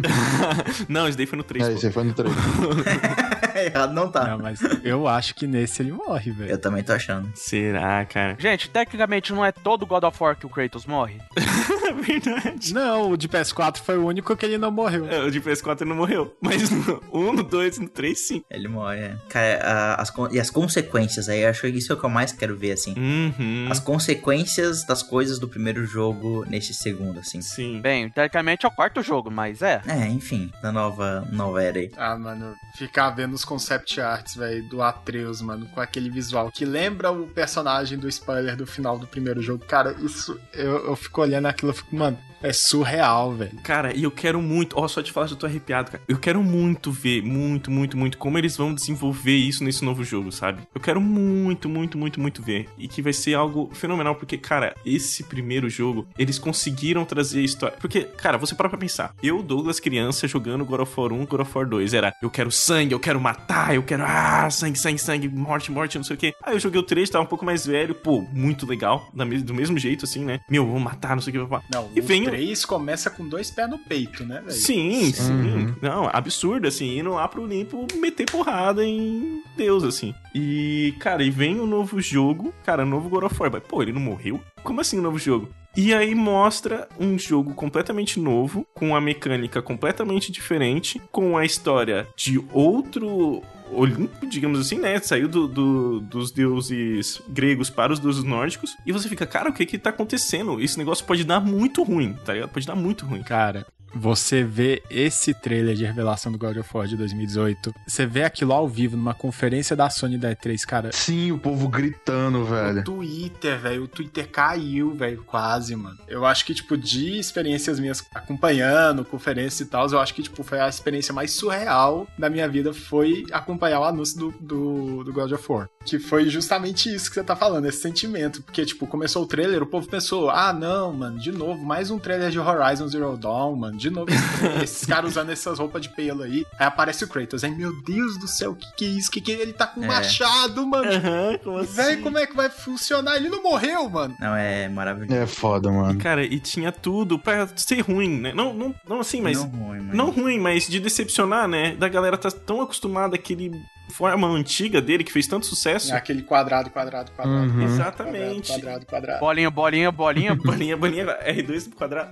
tipo coisa assim, sabe? E mudar a forma, assim, tinha muito pra decepcionar. E foi muito pelo contrário, assim. Nossa, cara, eu não tenho nem palavras pra falar desse jogo, do quanto eu gosto dele, sabe? Eu também posso falar só mais uma coisa também? Claro, claro. Bolinha maliciosa. Delicioso. É verdade. Roda o analógico e vai. Mas o que eu acho ainda mais incrível dessa franquia é que, mesmo você já tendo jogado o primeiro jogo, visto que ficou bom, mudando tudo, mudou tudo da fórmula da franquia, e ainda assim a gente tá no mesmo hype pra próxima história. Exato, cara. Mesmo sabendo que vai ser um jogo que, tipo, mecanicamente vai ser a mesma coisa, só que a gente ainda, ainda tá no hype, porque a gente quer saber mais, a gente quer mais disso, a gente quer continuar. E até parece que o Ragnarok ele vai, entre aspas, corrigir alguns problemas que o primeiro teve, como por exemplo a variedade de, de boss, de inimigos, que eu acho que Uhum. esse é um dos poucos pontos ruins que o primeiro jogo tem, mas claro, não, não tira o, o brilhantismo do jogo. E esse parece que vai ter ainda mais coisa, ainda mais é, sistemas e evolução e mais combos legais. Eu queria ver mais armas. Uhum. Que eu acho que foi a Também. coisa que eu fiquei com mais saudade do. comparado com os antigos, é a quantidade de armas que tinha. Uhum. E eu até acho que, assim, esse God ele é um ótimo exemplo de como a narrativa em games pode ser algo tão pessoal e tão, assim, conectada com o jogador e ao mesmo tempo tão madura, assim, é. Enquanto os God War antigos podem ser jogos maduros na visão de uma criança, que é, tipo, sangue, violência, sexo e é isso, esse é um jogo muito maduro na visão mesmo, tipo, adulta, assim, porque, cara, é um jogo, de novo, de nuances, de evolução de personagem, cara, e é perfeito, assim, como é escrito os diálogos, de como tudo é desenvolvido. Cara, esse jogo é lindo. Eu tenho que voltar a jogar ele, eu não terminei de jogar ele. Meu Deus, cara. Então você não sabe do spoiler então no final. Se for o que eu tô pensando, Cara, você vendo aquilo no final mostra mais coisas, saca? O perfil. É. Mais coisa que provavelmente vai acontecer nesse jogo. entendi. Sim, tem aquela, as pinturas na parede, né? É. É, cara. exatamente. Que mostra muita coisa ali. Aquela pintura. Aquilo ali é o hype, velho, do, do próximo jogo, velho. Nossa, cara, agora eu lembrei das coisas, Eu sabe? vou pegar ele pra jogar essa semana, então. Jogue, cara, jogue. E lembrando que esse Ragnarok, ele vai ser o último jogo na mitologia nórdica, né? O que a gente achava que ia ser uma trilogia, não vai ser, vai ser dois jogos. Ah, é? Eu não sabia desse daí. Então, como é que vai acabar? Putz. Eu só queria ver uma coisa. Kratos contra Panteão Lovecraftiano, velho. Caraca. Kratos versus Cthulhu, mano. Eu só queria ver isso. Assim, falando sobre o futuro da série, fica o povo, ah, porque tem que levar pra mitologia egípcia, porque vai levar, fica esses rumores aí de, de, de youtuber, sabe? Uhum. Só que eu ficaria satisfeito se terminasse do jeito que mostrou no finalzinho do primeiro jogo, velho. É, eu também. Eu ficaria muito satisfeito de ver aquele diálogo que o, o Kratos fala no finalzinho lá da luta. Eu queria muito ver aquele diálogozinho se concretizando, cara. De, tipo, ver o mesmo paralelo do, do Baldo, só que o contrário, entendeu? Vocês que jogaram, vocês Sei, entenderam. sei. Quem jogou e quem tá escutando vai entender também, cara. Eu quero muito ver como é que isso aí vai se desenvolver, velho. Não, cara, é maravilhoso. Estou muito empolgado. E até minha previsão, assim, eu chuto que ele deve lançar ou em setembro ou em outubro. Eu acho que faz sentido ele lançar por ali. E, cara, mal posso esperar. Eu acho que outubro ou novembro. Porque olhando aqui na pauta aqui, são dois meses que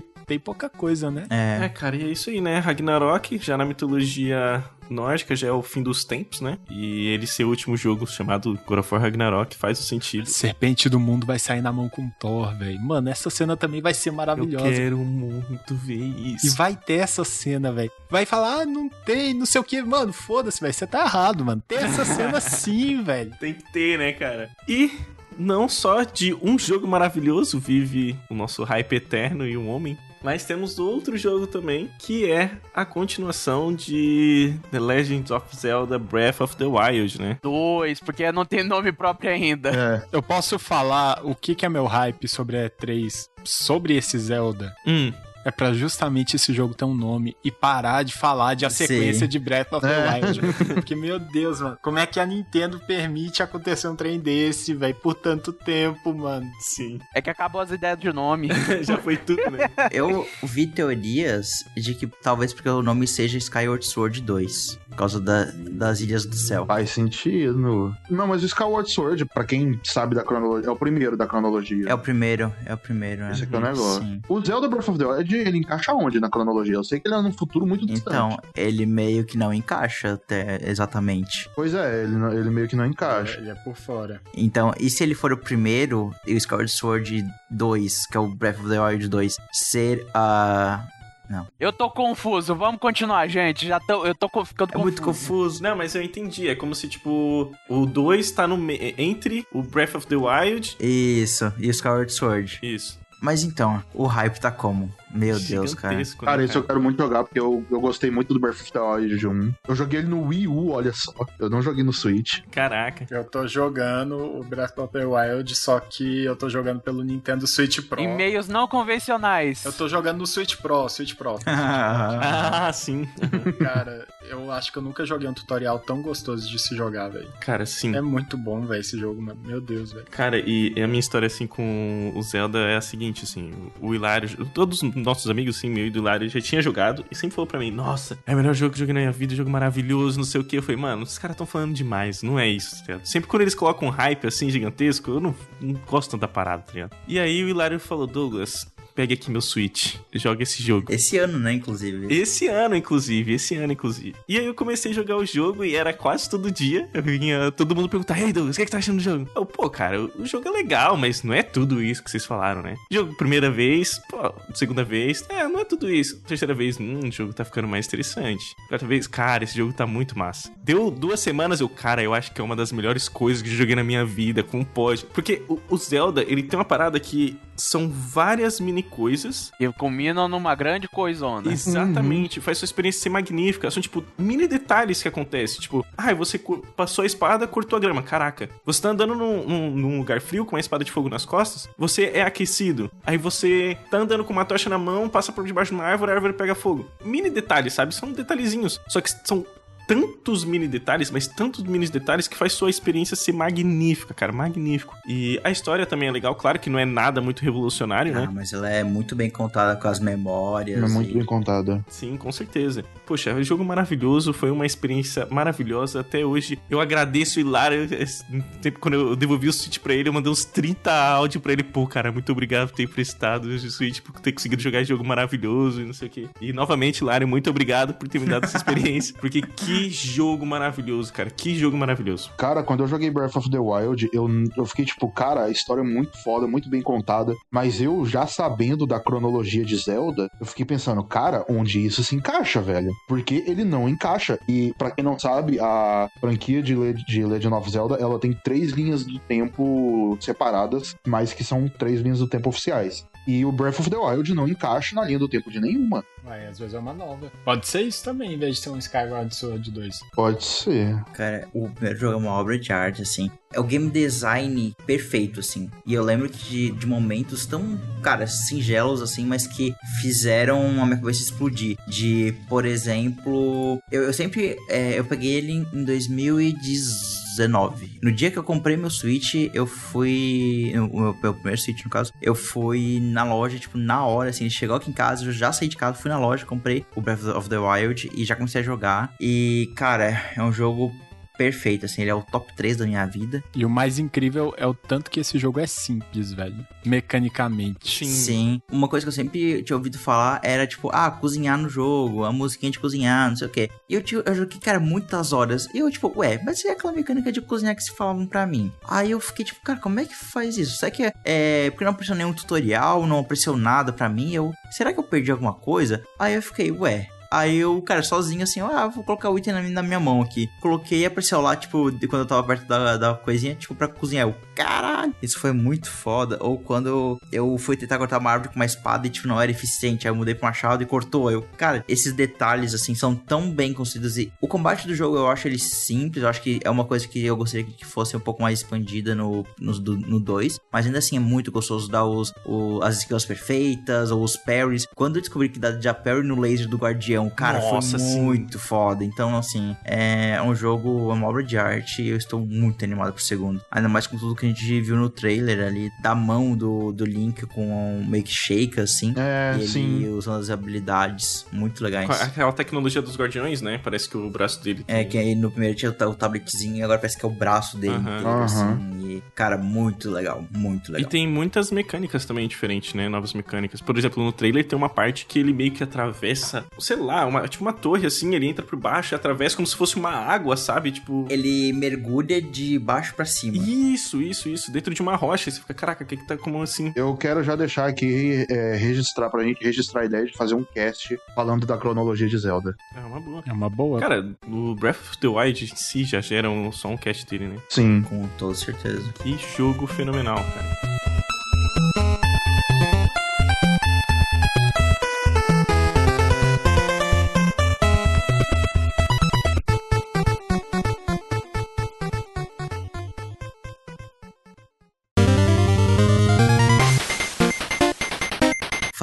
Fazendo esse cast, ficou ainda mais evidente pra mim ah, algo que eu já tô falando há muito tempo.